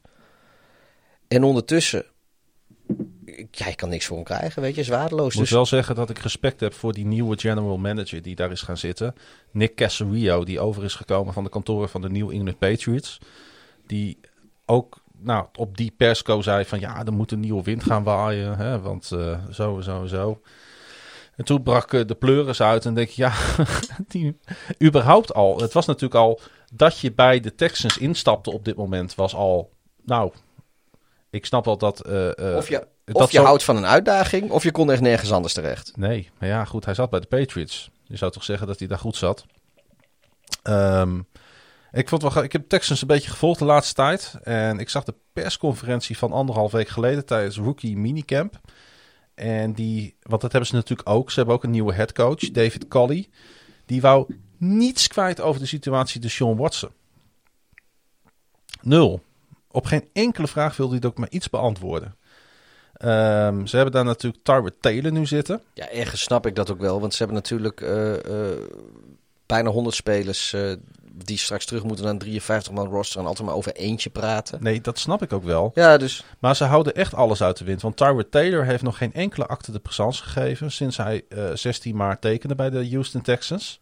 Geen interview, geen persmoment, niet op de trainingen geweest. Hetzelfde geldt voor David Mills, die eh, eerste pick in de draft van de Texans, die quarterback. Oh ja, Ook nog niets van gezien. derde ronde was dat geloof ik. hè? Ja, derde ronde. Niks, niks van gezien, niks van gehoord. Dus het, is, is dit nou het, een verstandig beleid om het dood te zwijgen en iedereen uit de wind te houden? Ik, ik, ik, ik weet het niet. Ik, ik heb Hoe echt... slapen die mensen nog, joh, daar bij de Houston Texans? Het is toch echt... Ik, ik denk dat... Hoe lang volg jij nou NFL? Ik denk, nou heb, ja, heb poosje. je- nee, heb jij ooit een situatie gezien die zo dramatisch voorstond als bij de Houston Texans? Even los van misschien wat de Patriots toen met Aaron Hernandez en dat soort dingen is overkomen. Ja, maar, Maar- nee, maar dat hebben de Patriots zelf als organisatie gewoon goed opgepakt. En, die, hebben, precies. en die zijn daarna ook gewoon weer vrolijk Super Bowls gaan winnen. Ja. Weet je? Dat, ja, Kijk, de Ravens hebben toen een portie gehad met Ray Rice. En zo zijn er nog wel een paar Ja, van die, dat eh, soort die sloeg voorbeelden. zijn vriendin tegen een lift aan, toch? Maar het, het ja, nee, nee, ja, die sleepte haar uit- eh, met de haren vast uit een lift terwijl ze bewusteloos was. Ja, alsof, alsof het een soort van co- lappenpop. combine eh, Ja. oefening was. Ja. Nou, nee, maar ja. En, maar je en- snapt wel wat ik nee, wil nee, zeggen Nee, maar je, kijk, je hebt, je hebt, je hebt legio NFL-spelers die zich in, in meer of mindere mate hebben misdragen. En eigenlijk eh, vaak gaan teams, vind ik, daar wel redelijk mee om. Kijk, de, de Ravens hebben Ray Rice vrij snel aan de kant geschoven. Eh, eh, de Aaron Hernandez, die, dat was ook rap gebeurd in New England. En, en alles wat daarna gebeurde. Nou ja, rap gebeurt, rap gebeurt. er moest een klopjacht op die man plaatsvinden. Ja, nee, maar eh, de- zit nee, nog steeds in de gevangenis. Nee, maar ik bedoel vanuit de Patriots-organisatie. Die hadden vrij, vrij snel zoiets van... Nee, ze nemen, ze nemen dus afscheid van zo'n situatie ook. Ja, gewoon klaar. En dat is wat de Texans niet doen. nee, precies. Die En blijven nee, sudderen nee, in, dat, in, ja. in, in, in, in, in het ongemak wat, ze- wat Ja, daar en- nu plaatsvindt. En, ja, en dat, dat is gewoon wat, wat ik bedoel. Kijk, zo'n zo'n speler, je zit met z'n allen in bad en, en, en, en die speler die poept in de badkuip. En al de andere teams waar dat gebeurde, die stappen er direct uit. En Ja. die, die Texans, die zitten gewoon een beetje, die, die zitten daar gewoon nog steeds Ja, in, in, in dat bad. Gewoon te kijken naar die drijvende keutel. Dat is wat ik wou ze- zeggen. Maar als je, dit, als je hem nou gewoon released en je eh, wint daar ook nog wat cap space mee, dan ga je toch lekker met Tyrod Taylor en met zo'n talentvolle quarterback als Mills ga je toch gewoon in alle rust proberen dan toe te werken naar een nieuw seizoen. Ja. En nu blijft het maar boven die Houston Texans hangen. Die hele situatie Watson. Wat, Ah, ik- wat hopen ze nou? Nou, we- weet je, het zal hopen mij, ze het dat, zal het- mij dat er gewoon- gesetteld wordt en dat hij toch weer een bal kan gaan gooien? als, als Want dat is niet de nieuwe wind die eh, diezelfde, eh, eh, hoe heet de beste man ook weer, McNair en eh Casario voor ogen Ja. hadden. Maar ook de NFL kan hier toch Houston een handje bij helpen. In, in Ja, de zin dat er is, NFL... nog, geen- er is natuurlijk nog geen officiële aanklacht. ja, maar dat was het tegen, tegen Ezekiel Elliott ook niet. En die werd ook gewoon, eh, wat is het, een half seizoen of drie Ja, kwart seizoen geschorst. Of, eh, ben Roethlisberger is toen ook een aantal wedstrijden geschorst geweest. Ja. Eh, eh, terwijl die daar verder ook niks, niks... Ja, dat is geschikt. Maar geschikt is dat je geen strafblad hebt. En Nou ja, we, komen, we komen er zo op terug en nou is dat een duidelijke grens. Maar er, is, er worden mensen voor 4, 5, 6, 7, 8 wedstrijden eh, geschorst omdat ze een verkeerd pilletje nemen. Per is. ongeluk. Of een jointje hebben gerookt. Ja. Maar wat ik zeg, de NFL die moet Houston hier toch bij kunnen. Als de NFL nou zegt van luister, eh, we schorsen eh, eh, Watson in elk geval eh 17 wedstrijden. Dus dan, dan heeft hij dat of, voor een seizoen. Klaar, we schorsen Watson voor een seizoen. Dan is misschien de, de, de stap voor Houston om hem te releasen ook kleiner. Want, eh, of die, die drempel. Want welk team, geen enkel team gaat hem zomaar oppikken. Nee. En volgend jaar zie je wel verder. ja, weet je. ehm, eh, Want eh, waarom zou je hem, op, of, of wil je hem op de rol houden en, en de kapitaal... Ja, ik weet niet hoe dat zit met, met, Ja. zijn- met, zijn, met zijn betalingen als hij geschorst is of wat dan ook. Want het kan natuurlijk wel zo zijn... Stel, misschien wacht Houston daar wel op hoor. Dat zij een contract hebben dat hij bij wangedrag niet zomaar betaald krijgt. En zij houden hem aan zijn contract rekenend op het feit dat de NFL hem gaat schorsen. En dan volgend jaar, Ja. als die schorsing erop zit, als dat een schorsing van een jaar is... die 1, en hij die niet- 1 juni grens komt er natuurlijk ook aan. en hij niet in de bak zit of wat dan ook, dan is hij alsnog, kunnen ze hem treden misschien. Dus ik- ik, ik, heb geen idee. Nou ja, dat dat denk, lijkt me het eh, enige wat, wat, wat, wat Houston kan doen, wat een verklaring is voor het gedrag. Dat ze zoiets hebben van, nou, hij wordt toch geschorst, eh, wij houden hem onder contract en als de schorsing voorbij is, gaan we hem treden. Ja, ik kijk vooral naar het sportieve, moet ik je eerlijk zeggen. En dan denk ik gewoon, ik zou gewoon in alle rust met Tyrod Taylor dit seizoen willen beginnen. Die jongen moet ook gewoon normaal een Ja. balletje kunnen gooien op de trainingen zonder dat er Ja, 16 maar 86 camera's op hem Sportief ge- gezien, kijk, de Texans die worden laatst in de Nee, divisie. dat weet ik ja, wel. En, en, en Maar zo mag je het niet aanvliegen. Nee, dat is waar. En zo zit de NFL ook niet in Die pakken volgend jaar gewoon eh, een top 3 draft pick die ze, die ze niet zelf mogen gebruiken. Ja. Wat, Wat een wat een toestand. wanbeleid, Ja. Over eh, wanbeleid gesproken. God, weer zo'n slecht bruggetje. Want eh, jouw grote vriend, eh, Tim Tebow, is terug eh, in de NFL. Ja, wat een feest. Ja, ik, weet je, ik, ik vind het stiekem wel heel erg leuk. Ik hou wel van dit soort comebacks. En ehm, volgens mij heeft alleen al in de jersey opbrengst... heeft Tebow meer betekend voor de Jaguars dan ze in jaren hebben Ik meegemaakt. geloof dat, eh, wat, wat ik gelezen heb, heeft hij de afgelopen twee weken, volgens mij, heeft hij Tom Brady... eh, Hij stond bovenaan, eh, hè? Heeft hij, heeft hij meer verkocht dan Tom Brady bijvoorbeeld, om maar wat te noemen. En Brady is doorgaans eh, de nummer één. Ja. Ehm, Ja, Maar wat wel grappig is, de Jaguars hebben natuurlijk wel serieus gekeken van hoe kunnen we hem nou gebruiken in ons Ja. aanvalspatroon. Het, ja, wat, wat eh, ondertussen zijn nu inderdaad die OTA's zijn begonnen. Dus eh, er wordt ook wat, eh, er wordt, wordt ook wat geoefend. Natuurlijk nog niet in full padding, maar eh, ehm, ja, er wordt her en der wat, wat concepten worden al wel op het trainingsveld neergelegd. En de geruchten vanuit Jacksonville zijn, vanuit het trainingskamp, dat, eh, dat ze hebben gekeken naar de, hoe, hoe de New Orleans Saints eh Taysom Hill hebben gebruikt als een soort hybride, flexibele tight end slash quarterback. En ehm, Wat helemaal niet zo raar is. Nee, maar nu is. eh, Nou ja, goed. En, en het idee is dat, dat de Jacksonville Jaguars de, een soortgelijke rol voor Tim Tebow in gedacht hebben. Dus een soort eh, eh, hybride tight end slash quarterback. En dat is in principe geen slechte gedachte wat jij zegt. Alleen, Taysom Hill is een eindeloos betere quarterback dan Tim Tebow ooit was. En Taysom Hill is gewoon een, een, een bona fide tight end. Hm. En daarvan hebben we nog geen idee hoe dat bij Tim Tebow zit. Ja, ik heb even gekeken Dus naar... het concept, is, concept is goed. ik heb gekeken naar de OTA's deze week. Van de Jacksonville Jaguars. Denk je, heeft die man nou echt niks beters te doen? Nou, eigenlijk wel. Maar ja, eh, alleen het beste voor, ons, voor onze luisteraars natuurlijk. Eh, maar nee, ik heb even een, eh, een filmpje, een eh, samenvatting hier gekeken. Ehm, eh, de eerste dag was het namelijk deze week dat ook de pers erbij mocht zijn. En de eerste rapporten die spreken over een zeer smooth transition voor Tim Tebow. Eh, dat kan overigens niet gezegd worden van Lawrence.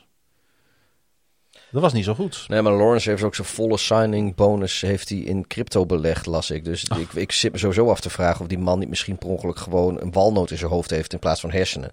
Ja, het is inderdaad wel een beetje een rare actie, hè? Nou, ik weet in ieder geval dat eh Thibaut iedere bal ving die in zijn richting werd gegooid gedurende de twee uur durende workout op het eh, trainingsveld naast T. Maar was het Lawrence die die ballen in zijn richting gooide? Onder andere, eh, ik, ik heb gezien dat hij twee touchdowns heeft gevangen. Eén kwam van Lawrence en die andere kwam van Gardner Minshew. Die dan natuurlijk ook nog steeds Oh rondloopt. ja, met zijn mooie pornosnor. Ja. Hmm. Maar Lawrence zag er een stuk minder uit. Hij eh overthrew vier passes eh, in de endzone. Twee andere passes die werden uit de lucht geslagen. Dat waren allemaal red zone oefeningen. Maar, en daar heeft hij natuurlijk wel gelijk in. Hè? Die Urban Myers, die coach, daar, die zei ja, het is niet zo raar voor een rookie. Hij, en daar heeft hij gewoon een punt. Want eh, het was natuurlijk wel voor de eerste keer dat Lawrence tegenover een serieus NFL defense stond. Nou, tegenover de Jacksonville Jaguars defense stond hij. Ja, maar die hebben wel wat gedaan aan hun secondary natuurlijk. Ja, maar eh, eh, twee passes werden...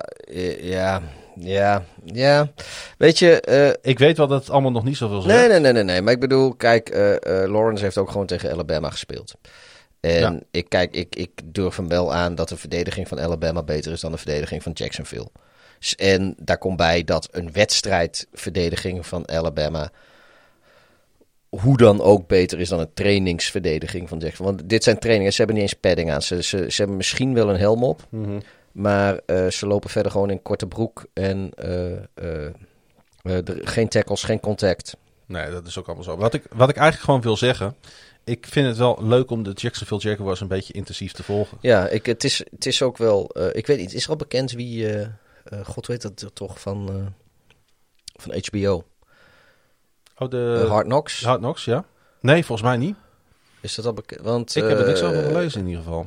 Maar nee, Jacksonville kan niet. Jacksonville Nee. kan niet, want die hebben geen nieuw, een nieuwe coach. Je mag volgens mij. Je moet volgens mij de playoffs niet gehaald hebben. Volgens mij zijn de Browns en- een eh, goede kans, en- kans hebben. Ja, maar die. Ja, er was iets met playoffs volgens mij ook. Maar Oh. je, zoals als je een nieuwe coach hebt, dan hoef je niet. En als je de.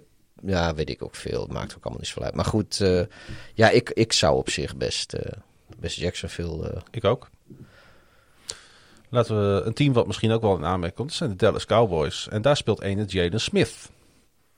Geen onverdienstelijke linebacker daar in, eh, in, eh, in Dallas. nou, klopt. En die, eh, die gaat van rugnummer veranderen. Of eh, nou, rugnummer, het staat ook op de borst. Terwijl er op zich niet zoveel mis is met 54. Nee, het, zou, het zijn wel andere linebackers met 54 geweest die dat prima, prima uit de verf gekomen zijn. Ja, wat is dat dat ze allemaal zo'n laag getal willen op hun, eh, op hun rug?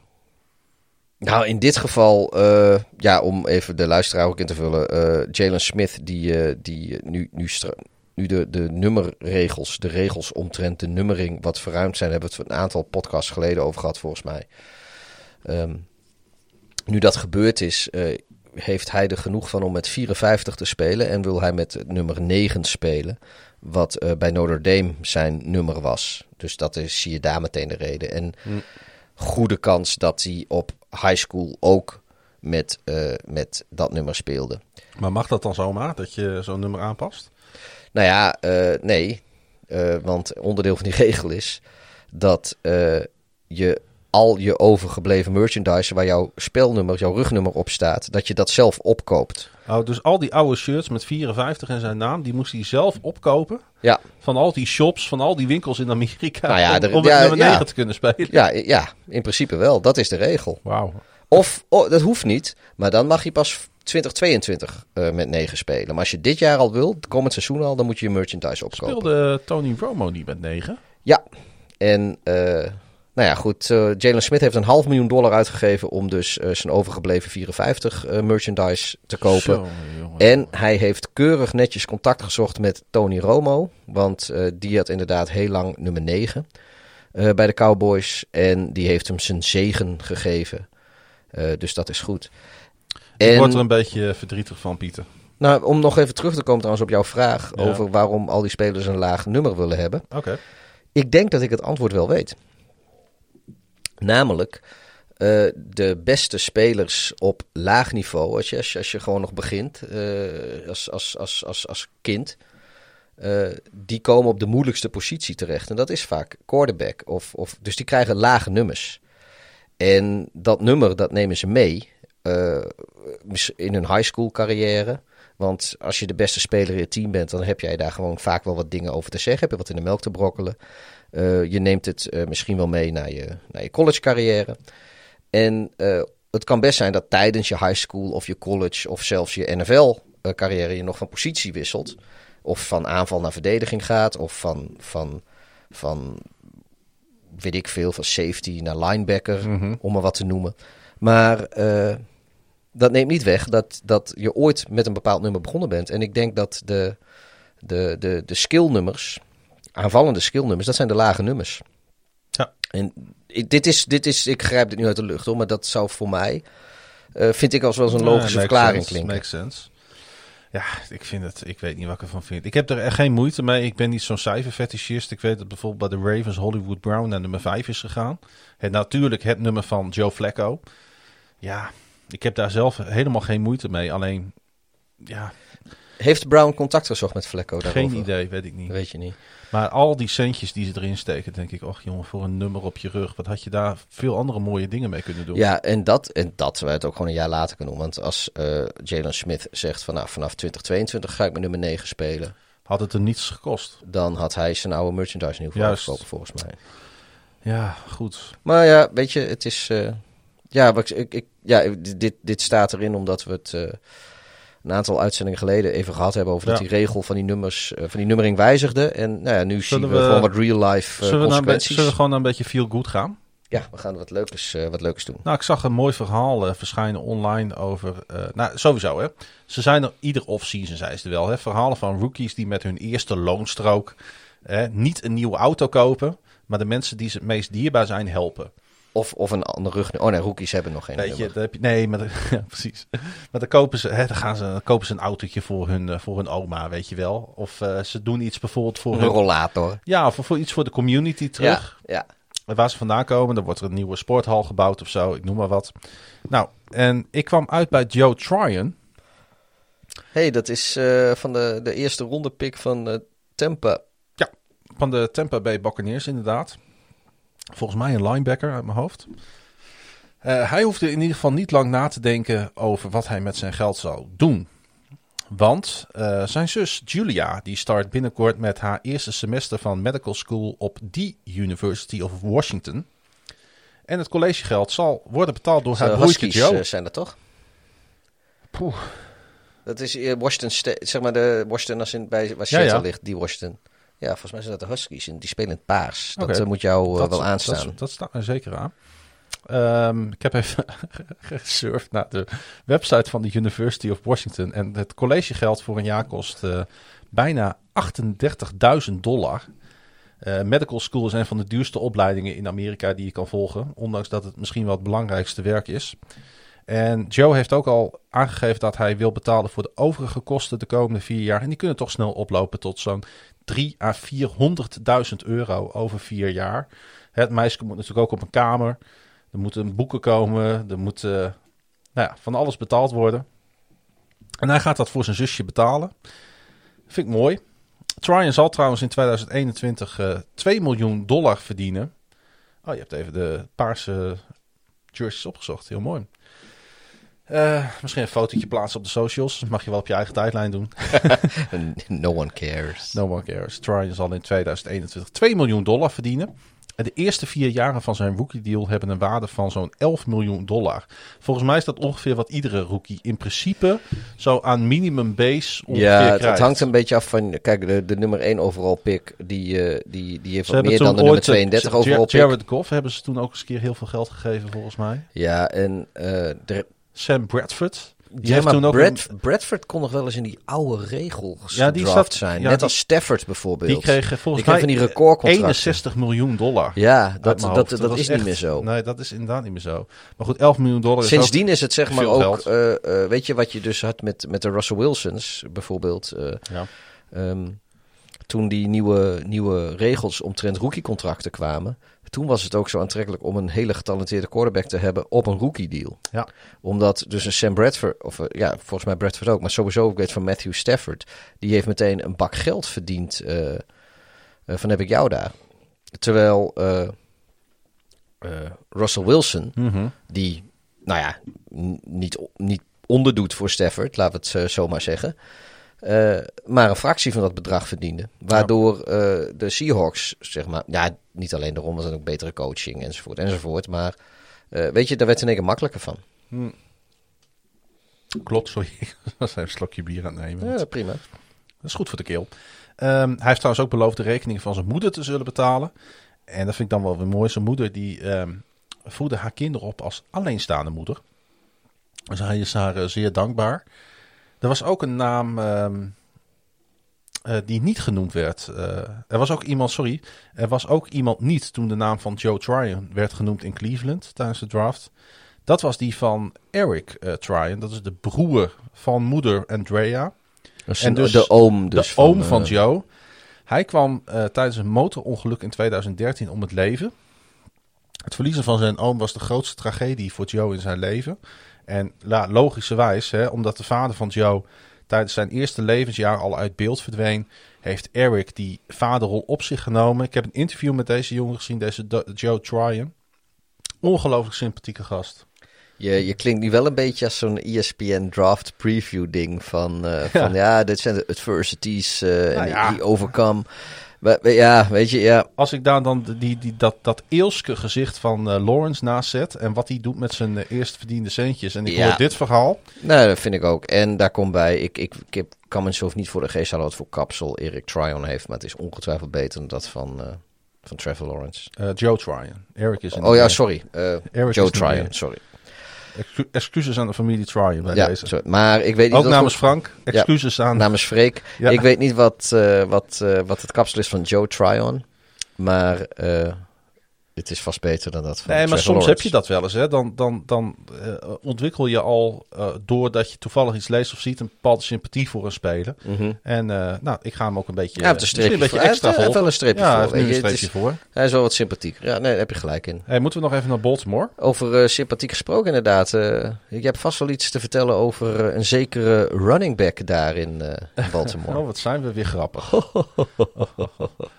nee, Lamar Jackson, die eh, weet nog niet precies wat hij... eh, nou ja, weet je... Nou ja, jij Nou ja, het, het- schijnt, het schijnt dat hij, dat hij, dat hij voor, een, voor een running back best een goede spelersmanager is.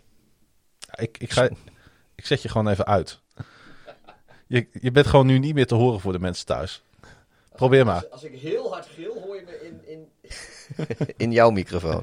Lamar Jackson die heeft... Nou ja, hij is echt wel... Want Lamar Jackson heeft echt wel wat sympathieks over zich. vind Oh ik. ja, nee, nee ik, ik, ik, ik doe dit ook allemaal met, met alle goede bedoelingen. Hij eh, weet nog niet precies eh, hoe dat allemaal gaat met die contractverlenging. Of die, wanneer die er komt. Ja, maar hij doet dat dus eh, zelf. Hij doet hij het heeft, inderdaad ja, en dat is waarom Ja. ik zei, van voor een running back is hij best een goede spelersmanager. Omdat hij zijn eigen manager is. Ja, hij heeft in ieder geval gezegd: I would love to be here forever, zei hij van de week. Ja, ik weet niet of wat dat doet met je onderhandelingspositie trouwens. Nee, maar Eh, het kan hem volgens mij echt serieus niet zoveel schelen. Hij weet gewoon dat hij Ja. een gigantische zak met geld gaat krijgen. hij weet ook wel dat of hij eh, nog wel of niet zegt dat hij er voor altijd wil blijven. Dat er niet een verschil is tussen droge brood of, of een dun laagje Nee, roomboter. eh, precies. hij sprak voor het laatst twee maanden geleden met general manager Eric de Costa. Dat vond ik toch wel lang geleden in deze fase. Dus er zit niet heel veel schot in de zaak. Ja, maar er was natuurlijk ook, eh, eh, dat is ook weer zo, weet je, het kwam niet op de afgelopen twee maanden aan voor Lamar Jackson. Terwijl voor eh, de Ravens en de Costa, die hebben de afgelopen twee maanden hebben ze het verschrikkelijk druk gehad met de draft en de scouting en die rookie-contracten die Ja. gemaakt moeten. Dus ja, zelfs dat is sympathiek te noemen. Eigenlijk zo van, nou weet je, gaan jullie even dat doen en als, Ja, als dat een beetje, als de, de storm is gaan liggen, dan gaan wij weer verder praten. Dat klopt inderdaad. zo, Ehm, zo, zie ik dat, zo zie ik dat een beetje voor me. Maar goed, hij is toch een van de, van, de, van de rising stars in de NFL. En hij gaat dit jaar bijna 2 miljoen salaris verdienen. Wat hem als 23ste rankt onder alle quarterbacks. Mocht hij trouwens volgend jaar onder de fifth year option spelen. En ik sluit dat niet uit dat dat gaat gebeuren. Ik denk dat die kans best wel groot is. Schiet zijn salaris natuurlijk wel omhoog. Dan gaat hij 23 miljoen dollar verdienen in 2022. Hebben we het over hele andere Ja bedragen. maar, ja, maar dat is voor kalibertje, kalibertje Jackson is dat eh, knaken. Nee, dus eigenlijk zou dat voor Baltimore ook nog wel een aardige oplossing zijn. Ja, maar dan zou daarna kan, eh, volgens mij word je restricted free agent. Ja. Maar hij, ja, ik, ik denk. Nee, nee, maar ik bedoel, hij, hij kan wel zeggen: luister, Baltimore, ik vind alles leuk en aardig. Ik heb, eh, ik heb mijn kaart op tafel gelegd. Ik wil gewoon niet de rest van mijn leven blijven. Mhm. Eh, doe wel even, even, even goede zaken met me. En scheep me niet af met mijn 50-year option. Ik wil gewoon eh, 30 miljoen. Hij Want gaat- 30 miljoen is namelijk ook niet veel meer hè, voor, voor een contract van zijn kaliber straks. En Denk- ik 2022 salary cap gaat Ja. omhoog. Ja, ik denk dat hij nog wel meer gaat verdienen. Ja, Misschien is het wel goed om de, die andere twee er even naast te zetten. Patrick Mahomes die kreeg een contract met een gemiddelde van 45 miljoen dollar per seizoen. En Dak Prescott, niet te vergeten, kreeg 40 miljoen per jaar. Dat zijn de twee dikste deals voor, voor Ja, nee, maar goed, maar je weet niet precies welk bedrag in welk jaar zit. Maar als, dat is het gemiddelde. Dit zijn gemiddeldes. ja, ja. dus wat ik zeg, die 23 miljoen is voor het kaliber. Kijk, met alle respect voor Jackson. Ik wil niet meteen zeggen dat het een Mahomes is. Eh, aan de andere kant, ja, ik zie niet in waarom je Prescott meer geld waard, of waarom Prescott meer geld waard zou zijn dan Jackson. Dus ja, Dat, dat, hij ergens in die buurt van 40 miljoen gemiddeld gaat uitkomen, zou niet zo raar Ja, zijn. dus is 23 miljoen is afschepen. Als, als de Ravens zeggen, nee, we doen gewoon je 50-year option, dan word je eigenlijk afgescheept met de helft van wat je waard bent, toch? Ja, maar dat gaat Baltimore nooit zeggen natuurlijk. Die gaan gewoon met hem om de tafel. En ik denk dat het Ja, ja, ja. Maar, nee, Maar maar, ik- wat jij net zei, die 50 option, dat, Nou, dat die, kan. Die zit er wel ja, in. maar dan zou Ja. ik mij, als, als ik Lamar Jackson was, me een beetje gepiepeld voelen. Want Hm, eh, eh, kijk, het is niet alsof hij de afgelopen jaren niks heeft laten zien. Zeker niet. Voormalig En- MVP. Precies, dat is dus, dus richting, richting eh eh, eh, Dak Prescott salaris. En weet je, ook al kom... Kijk, ik, ik, zie, ik zie Jackson er ook... Ik ken hem verder niet natuurlijk. Ik heb ook niet met hem geknikkerd of zo. Ik heb hem wel eens in het echt gezien. Maar dat is ook alles, van, van heel ver af. Maar ja, als hij, zoals hij overkomt... Weet je, als, als Baltimore met een redelijke deal komt en... Dan, dan wil hij dat gewoon wel. Het is natuurlijk ook wel interessant om te gaan zien wat die andere twee top quarterbacks uit de 2018 eh draftclass gaan doen. We hebben het natuurlijk over Josh Allen en eh, Baker Mayfield. Die eigenlijk een beetje in datzelfde scheepje zitten natuurlijk. Hè, die kunnen ook nu eh, na drie, hun eerste drie jaar gaan onderhandelen over een verlenging. Zou het kunnen zijn dat ze bij elkaar nog een beetje de kat uit de boom kijken?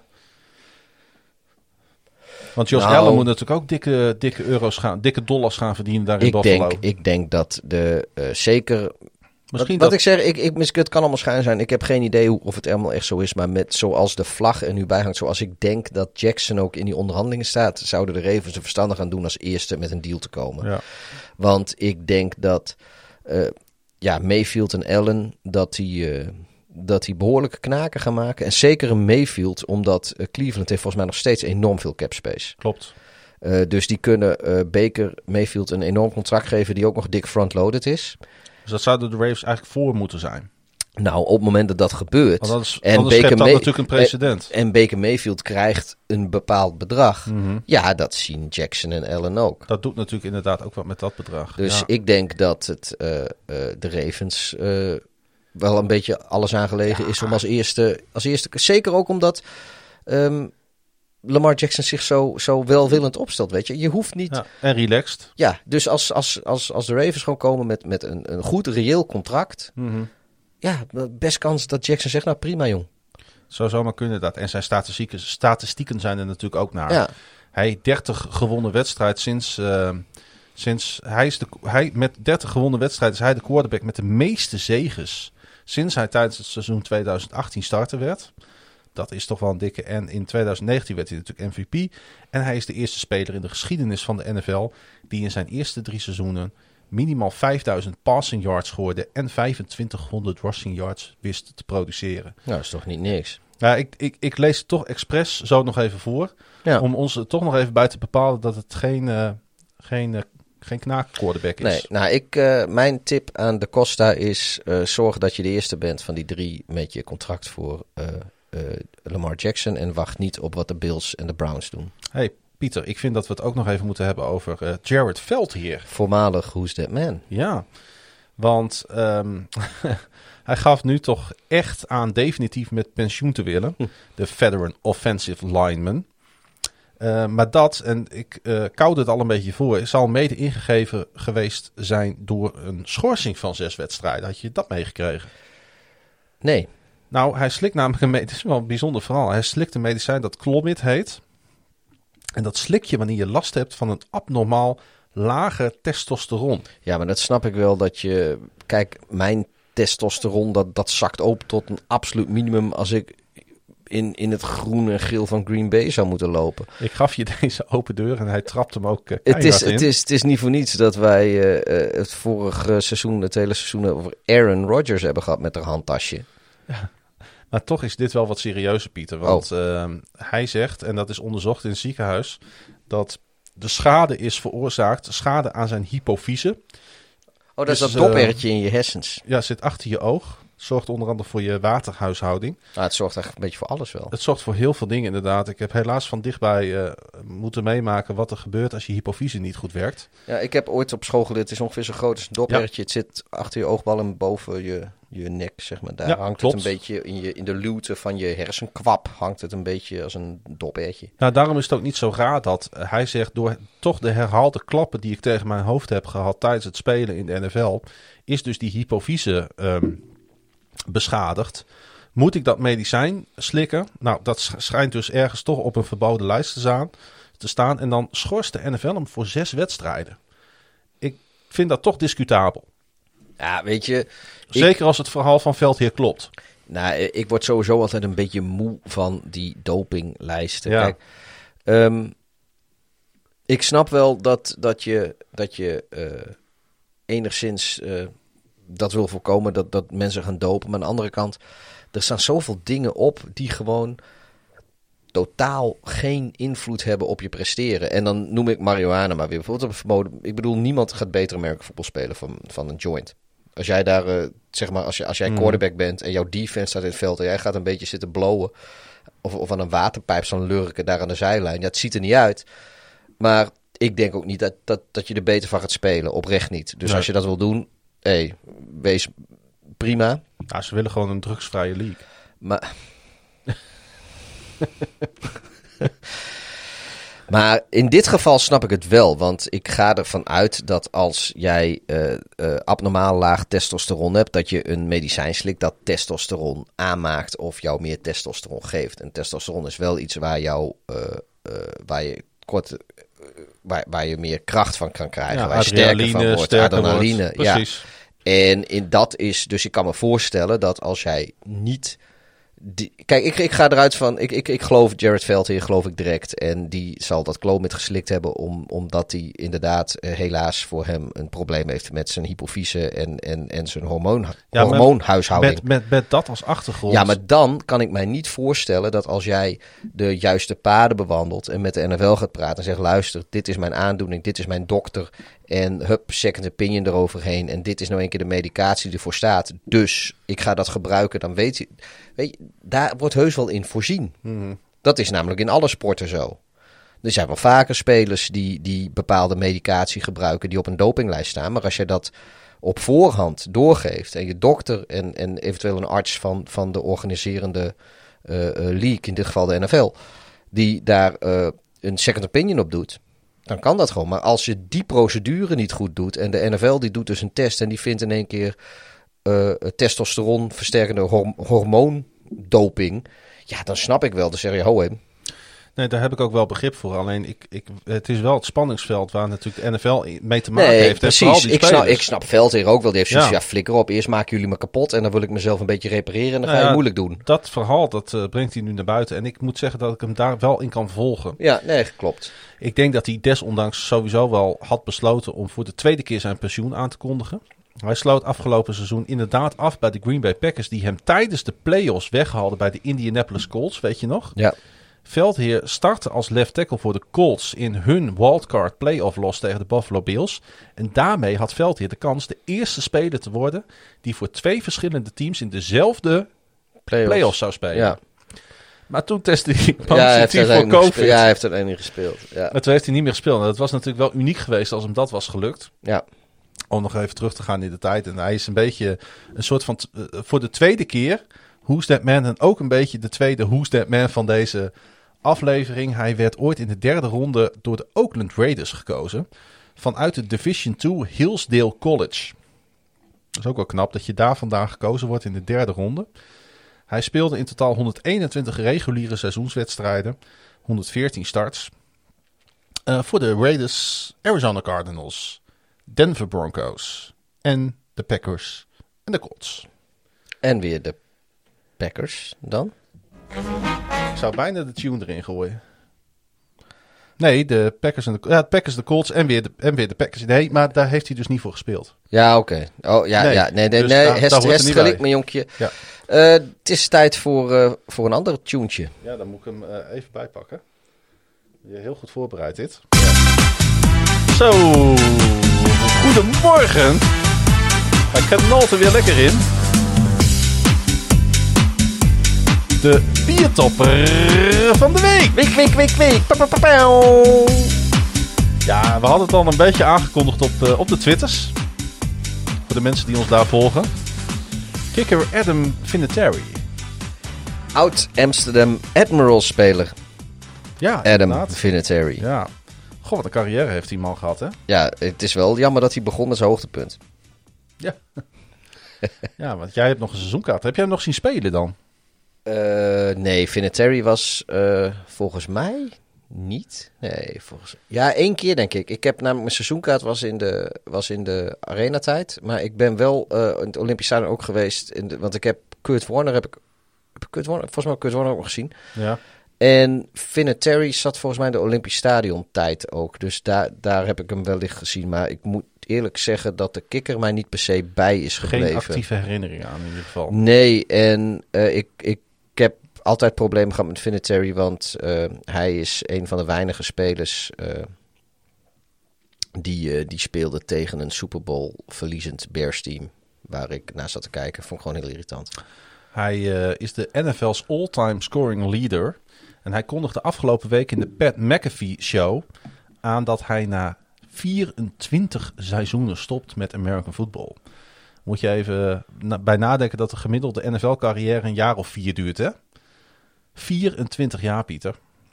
Het is natuurlijk geen toeval dat hij juist in deze show eh, dit bekend maakte.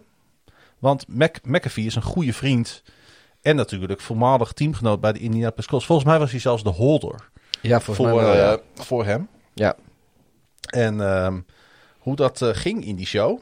it, let's should we just make it real? Should we just say, "Hey, we're done. We're riding off into the sunset"? I mean, is that is do you want it to be live on your show that Vinny's officially done? Is that what you want? I don't want that, but if it's going to happen, happy it's happening. Yeah. I would like that to be known. So uh, don't feel obligated. Don't feel feel forced. Put it this way. Hey, let me see. Today is what Wednesday. By Friday, if paperwork goes in, you heard it. You heard it here first.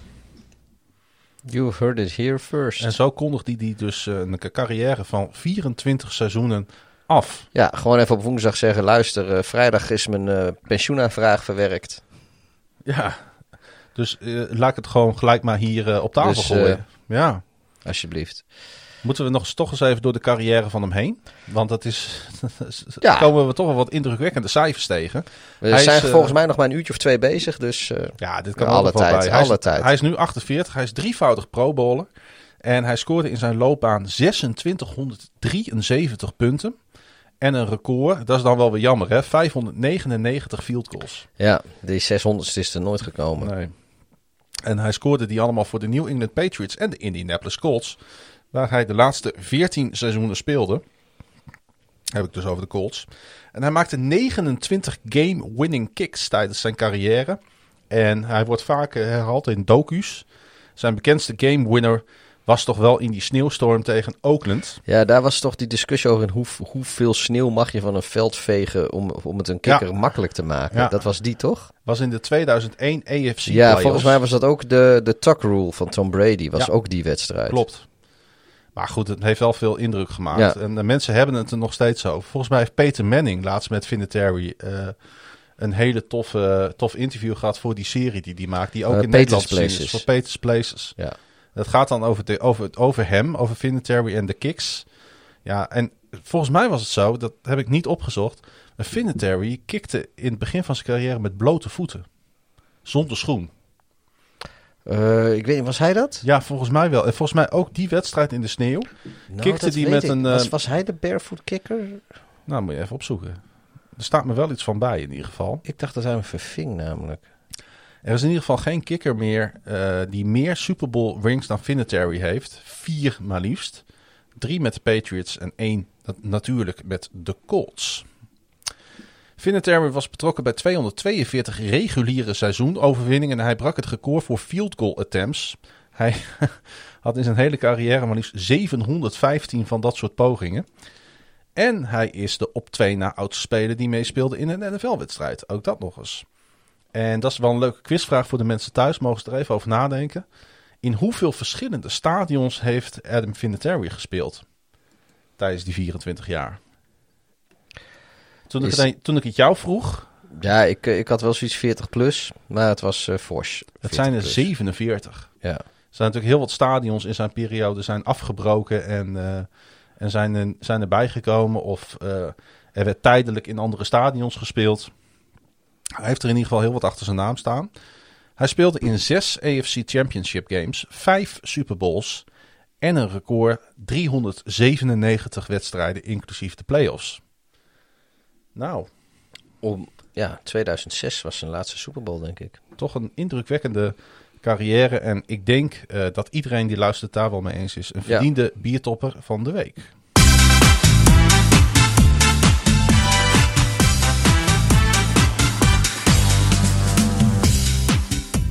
Adam Vinatieri. De NFL zal nooit meer hetzelfde zijn. Ik mis hem al wel een beetje, maar ook niet heel erg. Hey, eh, De salary cap, eh Klaas-Jan, die is eh, vastgesteld voor seizoen 2022 deze week. ja, en dat is een fors bedrag geworden. Ja, niet geheel onverwacht voor de trouwe luisteraars van NFL op woensdag, denk ik. Want wij hadden al een beetje voorspeld dat... Dat, dat, dat we in ieder geval over de 200 miljoen zouden gaan. ja, maar dat hij ook waarschijnlijk wel eens fors hoger kon worden dan die van vorig jaar. Mhm. Dus de, dat de 2022 cap fors hoger zou zijn dan die van 2020. En voor welke teams is dit nou goed nieuws? Eh, nou, laten we eerst even zeggen voor, eh, dat eh, hij is vastgesteld op 208,2 miljoen dollar. Oh, had je dat nog niet gezegd? Nee, nu wel. Oh, Eh, ik had hij- het al wel gelezen. Ja, dat, staat ook in het script. Sorry. Maar eh, dit jaar is het volgens mij om en bij de 180, 175, 180. Eh, vorig jaar was het volgens mij iets van 190. Mhm. Dus eh, we zijn eh, van 2020 naar 2021 een, een dikke 10 miljoen gezakt. En we gaan nu dus eh, ja, 25 miljoen omhoog, zo'n beetje. Dikke 20 miljoen omhoog. Eh, wat fors is. Wat? 30 miljoen, dikke 30 miljoen omhoog. Laat Ja. ik het even goed zeggen. Dikke 30. Ja, het is al laat, mensen. Ehm, maar dat is dus heel goed nieuws voor de teams die, eh, die een hele slechte eh, salary cap positie hebben dit jaar of volgend jaar. Want als je dit jaar een slechte positie hebt, dan betekent dat je wat kan herstructureren naar volgend jaar. Omdat je weet dat je er tientallen miljoenen extra te besteden hebt. En de teams die daar waarschijnlijk het allerblijst om zijn, dat zijn de Philadelphia Eagles, de Pittsburgh Steelers. Eh, ook in New Orleans is een kaarsje gebrand eh, en zijn ze blij. En de Atlanta Falcons. Maar ook de teams die interesse hebben in Julio Jones. Julio Jones. Julio Jones. Ja. En eh, laten we daar dan ook, eh, wat mij betreft, deze aflevering maar een beetje mee, eh, mee afsluiten. Ja, Want genoeg besproken. Maar best voor de last, of last voor de best, hoe zeg je we dat? save the best for last. Voor last, zo is het. Was het ja wel. Julio Jones, hij lijkt, ja, ik denk dat het onomkeerbaar is dat hij vertrekt uit Atlanta. Hè? Ja, en eh, om even eh, het bruggetje met eh, de salary cap te complementeren. Kijk, eh, het team dat hem gaat tekenen, die zal fors moeten investeren in, eh, in Jones. En eh, daar zijn knaken voor nodig. Maar met de wetenschap dat de salary cap voor 2022 eh, fors hoger is, is het voor teams eh, die nu eigenlijk nauwelijks ruimte hebben, eh, best makkelijk om eh, afspraken te maken en dingen te herstructureren om op die manier een gaatje eh, op hun, in hun boekhouding te creëren voor Julio. Want dat hij niet bij Atlanta blijft, dat is inderdaad Volgens mij was er ook nog iemand op Twitter die ons daar een vraag over stelde. Wie was dat ook alweer? Wout. Wout. Die ook benieuwd is waar, hoe wij daarover denken, waar hij eventueel terechtkomt. Ja, Ehm Wout ja, volgens mij, eh, volgens mij hebben de Falcons al meerdere aanbiedingen ontvangen.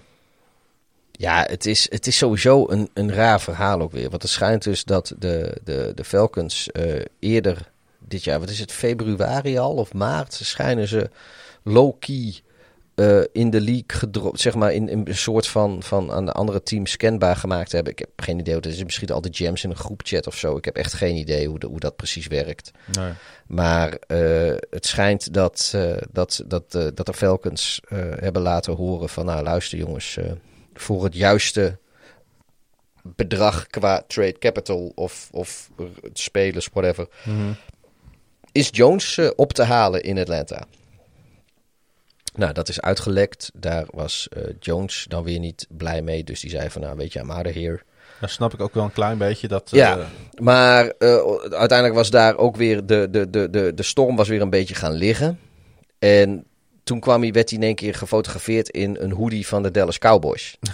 Eh, dat, die foto die verscheen ergens op Instagram of zo, weet ik veel. En eh, toen had je, eh, dat is god, dat is dat programma dat met, met Skip Bayless en Shannon Sharp. eh, ehm, ik weet niet hoe dat heet, maar eh, live in, in, in dat programma ging Shannon Sharp ging hem bellen. het is in ieder geval Fox Sports eh, show. Ja, F- FS1 is het op. Ja. eh, God, ik weet even niet meer hoe dat heet. Heel bekend programma. Maar in ieder geval Shannon Sharp, die belt hem. Op zijn mobiele telefoon op speaker live op tv. En die zegt van, joh, wat... hoezo ga je, ga je weg? Ga je weg uit Atlanta? Ja, zegt hij, ik ga weg. Ik ben er klaar mee, eh, bla bla bla. Hij had niet helemaal door dat hij Maar volgens mij live nee. uitzending was. hè? Nee, en hij had niet door dat die live op tv was. Ehm, aan de andere kant, weet je, dus iedereen die, die, die zit Shannon Sharp te veroordelen dat dit weer gebeurd is. Eh, dat hij zeg maar, hem zo live op tv vernachelt. En daar heeft hij gelijk. Het is gewoon niet netjes om iemand op die manier te bellen. Ik ga. Als ik nu iemand ga bellen op speakerphone, terwijl het is dan niet live, terwijl die podcast set meedraait, is dat ook niet netjes. Als we niet zeggen dat die persoon in, in de uitzending is. Maar goed, eh, aan de andere kant, eh, ik, Sharp liet zich een beetje opnaaien. En die had volgens mij ook nooit gedacht, ten eerste niet dat, eh, dat, dat Jones zou opnemen. En ten tweede ook niet dat hij de, de vraag gewoon naar alle eerlijkheid zou beantwoorden. Ja, Het was ook een beetje wat dat betreft een misverstand. Maar goed, blijf erbij, Sharp had dat niet op die manier moeten doen. nee. Nee, ben ik op zich met je eens. Eh, de geruchtenmolen is natuurlijk wel daar. Rond, eh, rond Julio Jones. Want we moeten... Het is Julio Iglesias en het is Julio Jones. Ja, volgens mij wel. Voor de goede orde. Ehm, Ja, hij is nu 32. Eh, de Falcons zijn naar eigen zeggen vooral op zoek naar een trade partner buiten de conference. Dus ook wel weer logisch. Ja, AFC. Maar ze sluiten hun, eh, hun ogen ook niet voor eh, een juiste prijs met een deal eh, met een NFC-team. Dat hebben ze ook al gezegd. En ik heb de laatste tijd, ik kijk bijna iedere dag wel even naar of Good Morning Football of ESPN Live op ESPN Nederland. Ja, uiteindelijk zijn denk ik alleen maar teams in de NFC South. dus zeg maar de, de, de Panthers, de Saints Die zijn en, de, en, en, en de Bucks, die, die zijn uitgesloten. Maar goed, ik heb eh, 1, 2, 3, 4, 5 teams op een, op een rijtje gezet. Waarvan ik denk dat hij er zou kunnen landen. Naar aanleiding ook van wat ik op de, op de zenders gezien heb. Al ben ik het niet helemaal mee eens. Buiten de Tennessee Titans. Want die leken toch eh, een grote kans hebben te zijn. Ja, die, en, eh, die staat in de driver's ja, seat, en, toch? en Julio heeft zelf ook aangegeven wel oren te hebben naar, naar Tennessee. Snap ik, want Nashville is leuk.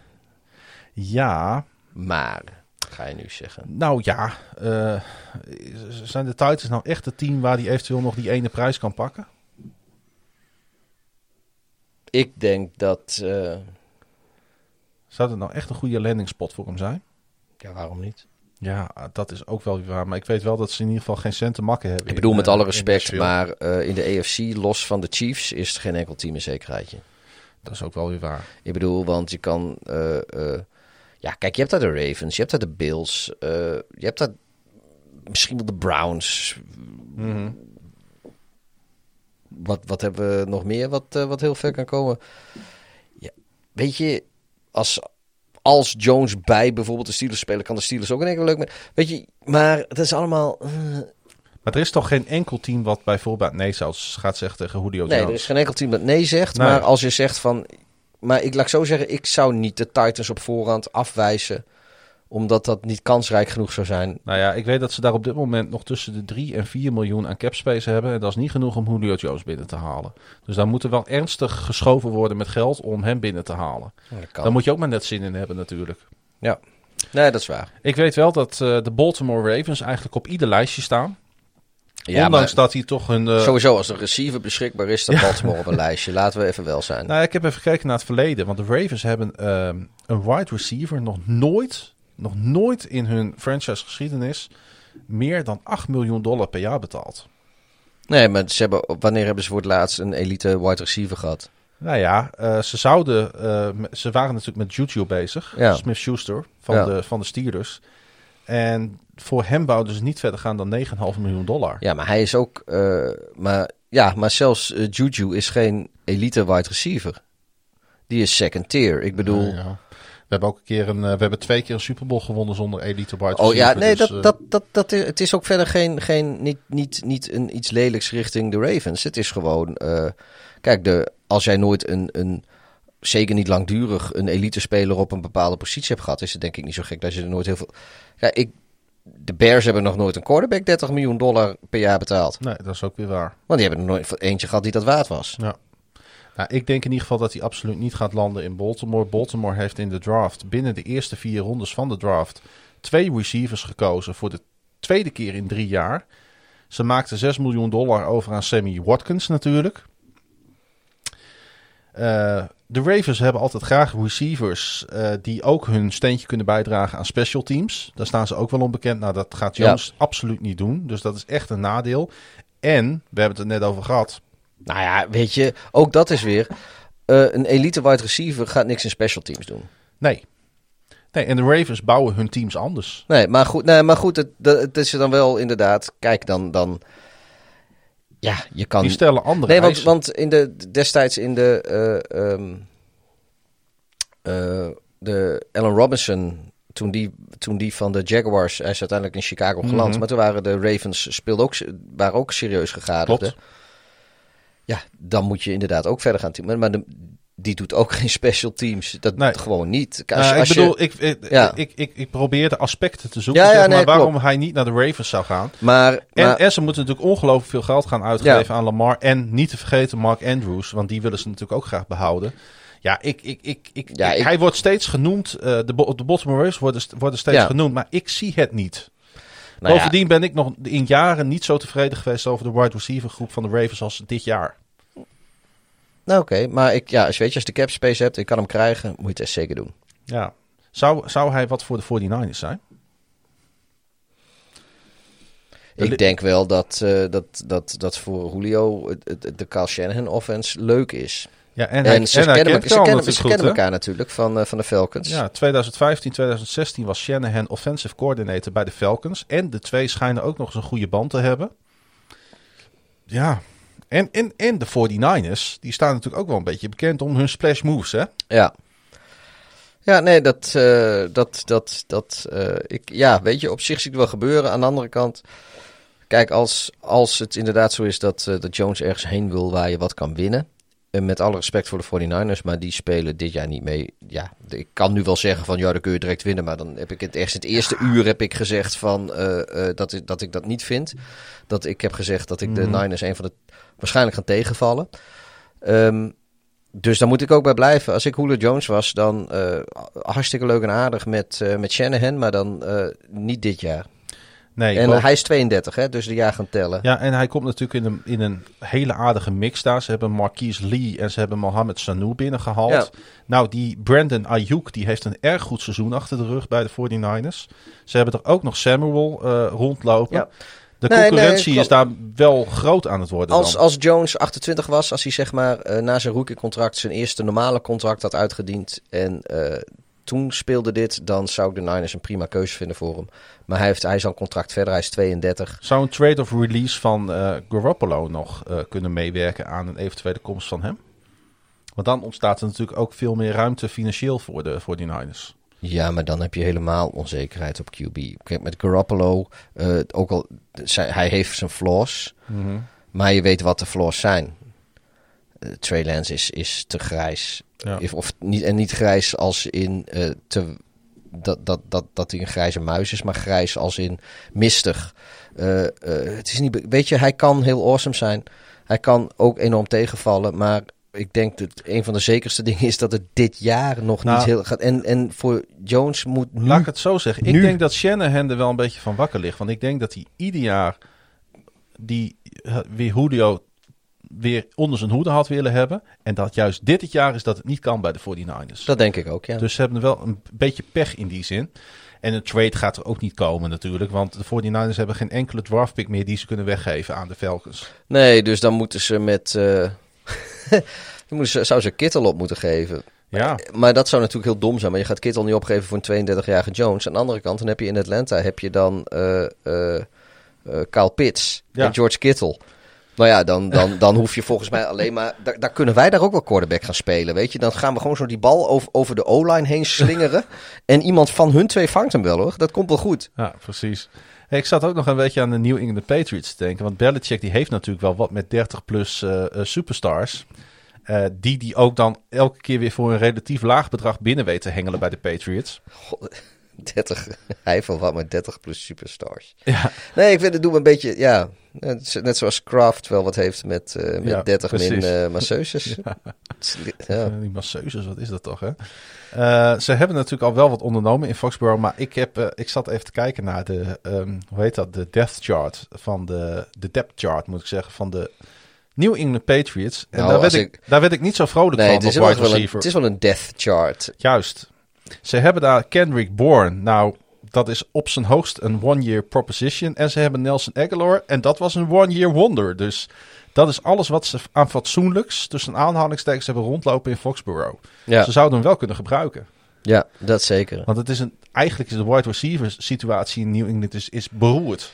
Klopt, maar Ze dan gaan we weer... Ze Maar hebben wel een paar dik, dik betaalde tight ends rondlopen. vanuit, eh, vanuit Jones' perspectief gezien, wil jij naar New England? Ga, ben jij het missende stukje? Ja, ik denk dat... dat, of dat zit een- je dan nog steeds een beetje in de marge van de NFL te koeken? ja, ik denk dat een transfer naar New England altijd aanspreekt. Ja, bij denk- ons niet, maar bij de NFL wel. Ik denk, nou, maar ik denk zo'n speler als Jones, die kijkt er gewoon wat ook naar dat roster en heeft zoiets van, ja, dat gaat dit jaar ook niks Kan, bijzonders kan die gebeuren. misschien een soort van eh, eh, Brandy Moss 2.0 worden? Mocht het gebeuren. Ik denk dat het roster van New England gewoon niet goed genoeg is daarvoor. New England is gewoon, die, die, ja, nee. Hij weet in ieder geval zeker dat hij WR1 wordt als hij daarheen gaat. Daar is geen misverstand over. ja, maar Hij wordt wel de grote man. dat wordt hij ook als hij blijft in Atlanta. Ja, maar dat gaat hij niet doen. Hey, ik, eh, ik wil eigenlijk dan afsluiten met toch wel de, mijn favoriet. Ja, dat is ook mijn favoriete bestemming. Waar die zou moeten kunnen landen, dan is dat voor mij, zijn dat de Los Angeles Chargers. Ja, dat is Voel ook, je die? eh, Ja, dat heb, ik heb dat eh, op Twitter heb ik dat eh, eerder deze week of vorige week be- bediscussieerd met, met Nederlands grootste eh, Dolphins-fan Angelo van Dam. En Die vond dat niet? nee, die had ook zoiets van, van Chargers. Dat is eigenlijk wel de... de ja, ik, ik heb zoiets van, joh, Herbert die op, eh, op Jones wordt en Allen Ja. zit er natuurlijk ook nog. En Nou, nou noem jij Allen, eh, maar ik denk dat Allen ook wel... eh, sowieso, als je kijkt naar de wide receiver situatie in LA. Ze hebben daar met Mike, Mike Williams gaat zijn laatste jaar in. Die gaat de deur uitlopen. En Keelan Allen heeft natuurlijk een seizoen met veel blessuregeleden Ja, achter de rug. ja, maar het blijft wel Keenan Allen. Ja. En weet je, en daar komt bij, als je Jones hebt, dan, dan, dan hoef jij niet die WR1 te zijn. Dus dan kun je lekker in de loot of weet je. Ja, maar dat gaat hij wel zijn, want Mike Williams die gaat dan naar het derde plan. Nee, dat zeg ik. Jones wordt de WR1 dan. Ja, naast, De- naast Keenan Allen. Nou, dan heb je... Nou, die is WR2. Ja, dan, dan, dan, dan kan toch... eh, Dus die eh, zit dan toch in de loot van Jones te spelen. Maar als, als Herbert die twee eh, Ja. voor zich heeft, dan, Nou, kan, dan kan hij toch niet meer op zijn buik slapen. Nee, dat, ik, ik ook niet. Daar komt nog eens bij, de capspace situatie in LA bij de Chargers is, is buitengewoon eh florisant. Ja, Niet alleen voor 2021, maar ook voor de komende jaren.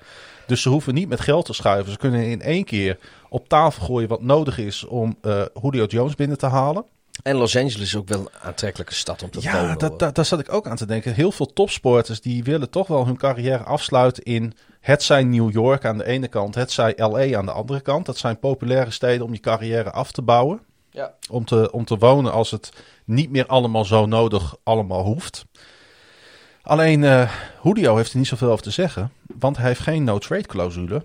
Dus eh, ze kunnen eigenlijk met hem doen wat ze willen in Atlanta. Ja, dat klopt. Dat Het, is eh, wel zijn grote ja, nadeel. Het, het team die met de, met de meeste value komt, die, eh, daar moet hij heen. Maar kom op nou, ook voor de Chargers zou toch Jones een geschenk uit de hemel zijn. Ja. Want die, Maar dat is voor de, team, voor de NFL, voor de neutrale fan ook. absoluut mee eens. Maar eh, toch even terug naar de franchise. Het is de franchise die het minste geld op dit moment binnenhaalt aan jerseyverkoop en kaartverkoop. Het, ze hebben nauwelijks een fanbase. Ja, dan zou toch zo'n splash move als eh Julio Jones zou echt wat kunnen betekenen voor Ja. de franchise. Ja, zeker weten. Ja, ik, eh, ik zie het wel voor me. Ik denk niet dat het gaat gebeuren, maar ik zie het helemaal voor me. Hebben we nog een dark horse? Komt er nog iets in jouw... eh, Ja, we hebben er allebei eentje. zo- ja, nou ja, ik, ja inderdaad. Ik zat... ik dacht, weet je welk team ik nooit uitsluit voor een move als deze? Nou ja, ik, ik zie het voor me, want ik heb het script. Maar vertel het eh, de luisteraars. Nou, dat zijn de Philadelphia Eagles. Ik denk dat je daar eh, helemaal niet zo gek zit. Nee, hun divisie heeft natuurlijk eh, geen hele duidelijke favoriet. Ze zijn zich een beetje opnieuw aan het uitvinden onder die nieuwe rookie headcoach. En het is typisch zo'n team dat links en rechts nog wel zo'n tradeje wil maken. Weet je, het maakt allemaal niet zoveel uit wat ze doen. Ze hebben natuurlijk wel in de eerste ronde van de draft hebben ze die Devontae Smith, die Alabama wide receiver, gekozen. Ja. Maar waarom niet? Ze kunnen het leiden qua geld. Ze kunnen het zelfs leiden qua toekomstige draft picks. Want daar zitten ze ook vrij, eh, vrij solide. Ja. Ja, nou, ja, weet je, ik denk wel dat, dat Jones is wat duur. Hij is wel duur. Maar ja, hij zou, het zou hem niet meer staan, een jersey van de Eagles. Nee, dat is waar, dat is waar. Dat is, het is soms ook een beetje op gevoel, hè? Dus eh, ja, mijn dark horse voor, eh voor Julio Jones zijn de Philadelphia Eagles. Nou, zal ik dan ook verklappen wie eh, mijn dark horse is? Is dat jouw favoriete team in de NFL? Niet bepaald. Wel jouw favoriete team op dit moment misschien. Ook niet Oh. bepaald. Maar nee, ehm, ergens ben ik bang dat het de Green Bay Packers worden. Niet zo, kijk, draft capital weet ik niet precies hoe ze zitten. Niet heel denderend. Maar ehm, kijk, we hebben het alweer tot in een treuren gehad over eh, Green Bay en Aaron Rodgers. En hoe die relatie verzuurd is. Eh, niet alleen vandaag, maar ook voorgaande podcasts. Maar we zou het gewoon een hele flinke pleister zijn. en ehm, als de Packers die relatie met Rodgers willen lijmen, dan eh, is een, een geste in de vorm van een aanvallend wapen, zou dan denk ik heel behulpzaam zijn om dat te bewerkstelligen. En als je Aaron Rodgers Julio Jones cadeau kan doen. Dat zou eh, hem wel eens over dat punt kunnen helpen dat hij zegt van weet je, we gaan gewoon nog een keer. Ik blijf eh, gewoon lekker in Green Bay en eh, kom maar op jongens, ik heb er weer zin in. En voor de Packers fans zou dat geweldig zijn en misschien voor de neutrale liefhebbers ook, want Rodgers die op Julio Jones gooit, ik denk dat daar ook niemand wat lelijks van kan vinden. Behalve ik dan, want ik, ik, ik zie dat liever niet. Want ik hoop gewoon dat eindelijk het tijdperk eh, van de Bears weer aanbreekt. Ik ben heel benieuwd wanneer de realiteit ons inhaalt. Dat niet zeg maar... dat gaat ongetwijfeld gebeuren. Ja. Geen van deze teams gaat het worden. Dat, dat En zeg maar, uiteindelijk- de podcast online komt en dat dan bekend is dat, eh, dat Julio Jones naar naar, de naar de Arizona Cardinals. Ja, of naar eh, de Jets Ja. of zo. Weet ik veel. hey, ehm, wanneer gaan wij de volgende opnemen? Want ik geloof dat wij wel een beetje door het script heen zijn ondertussen. ja, wanneer we er weer zijn.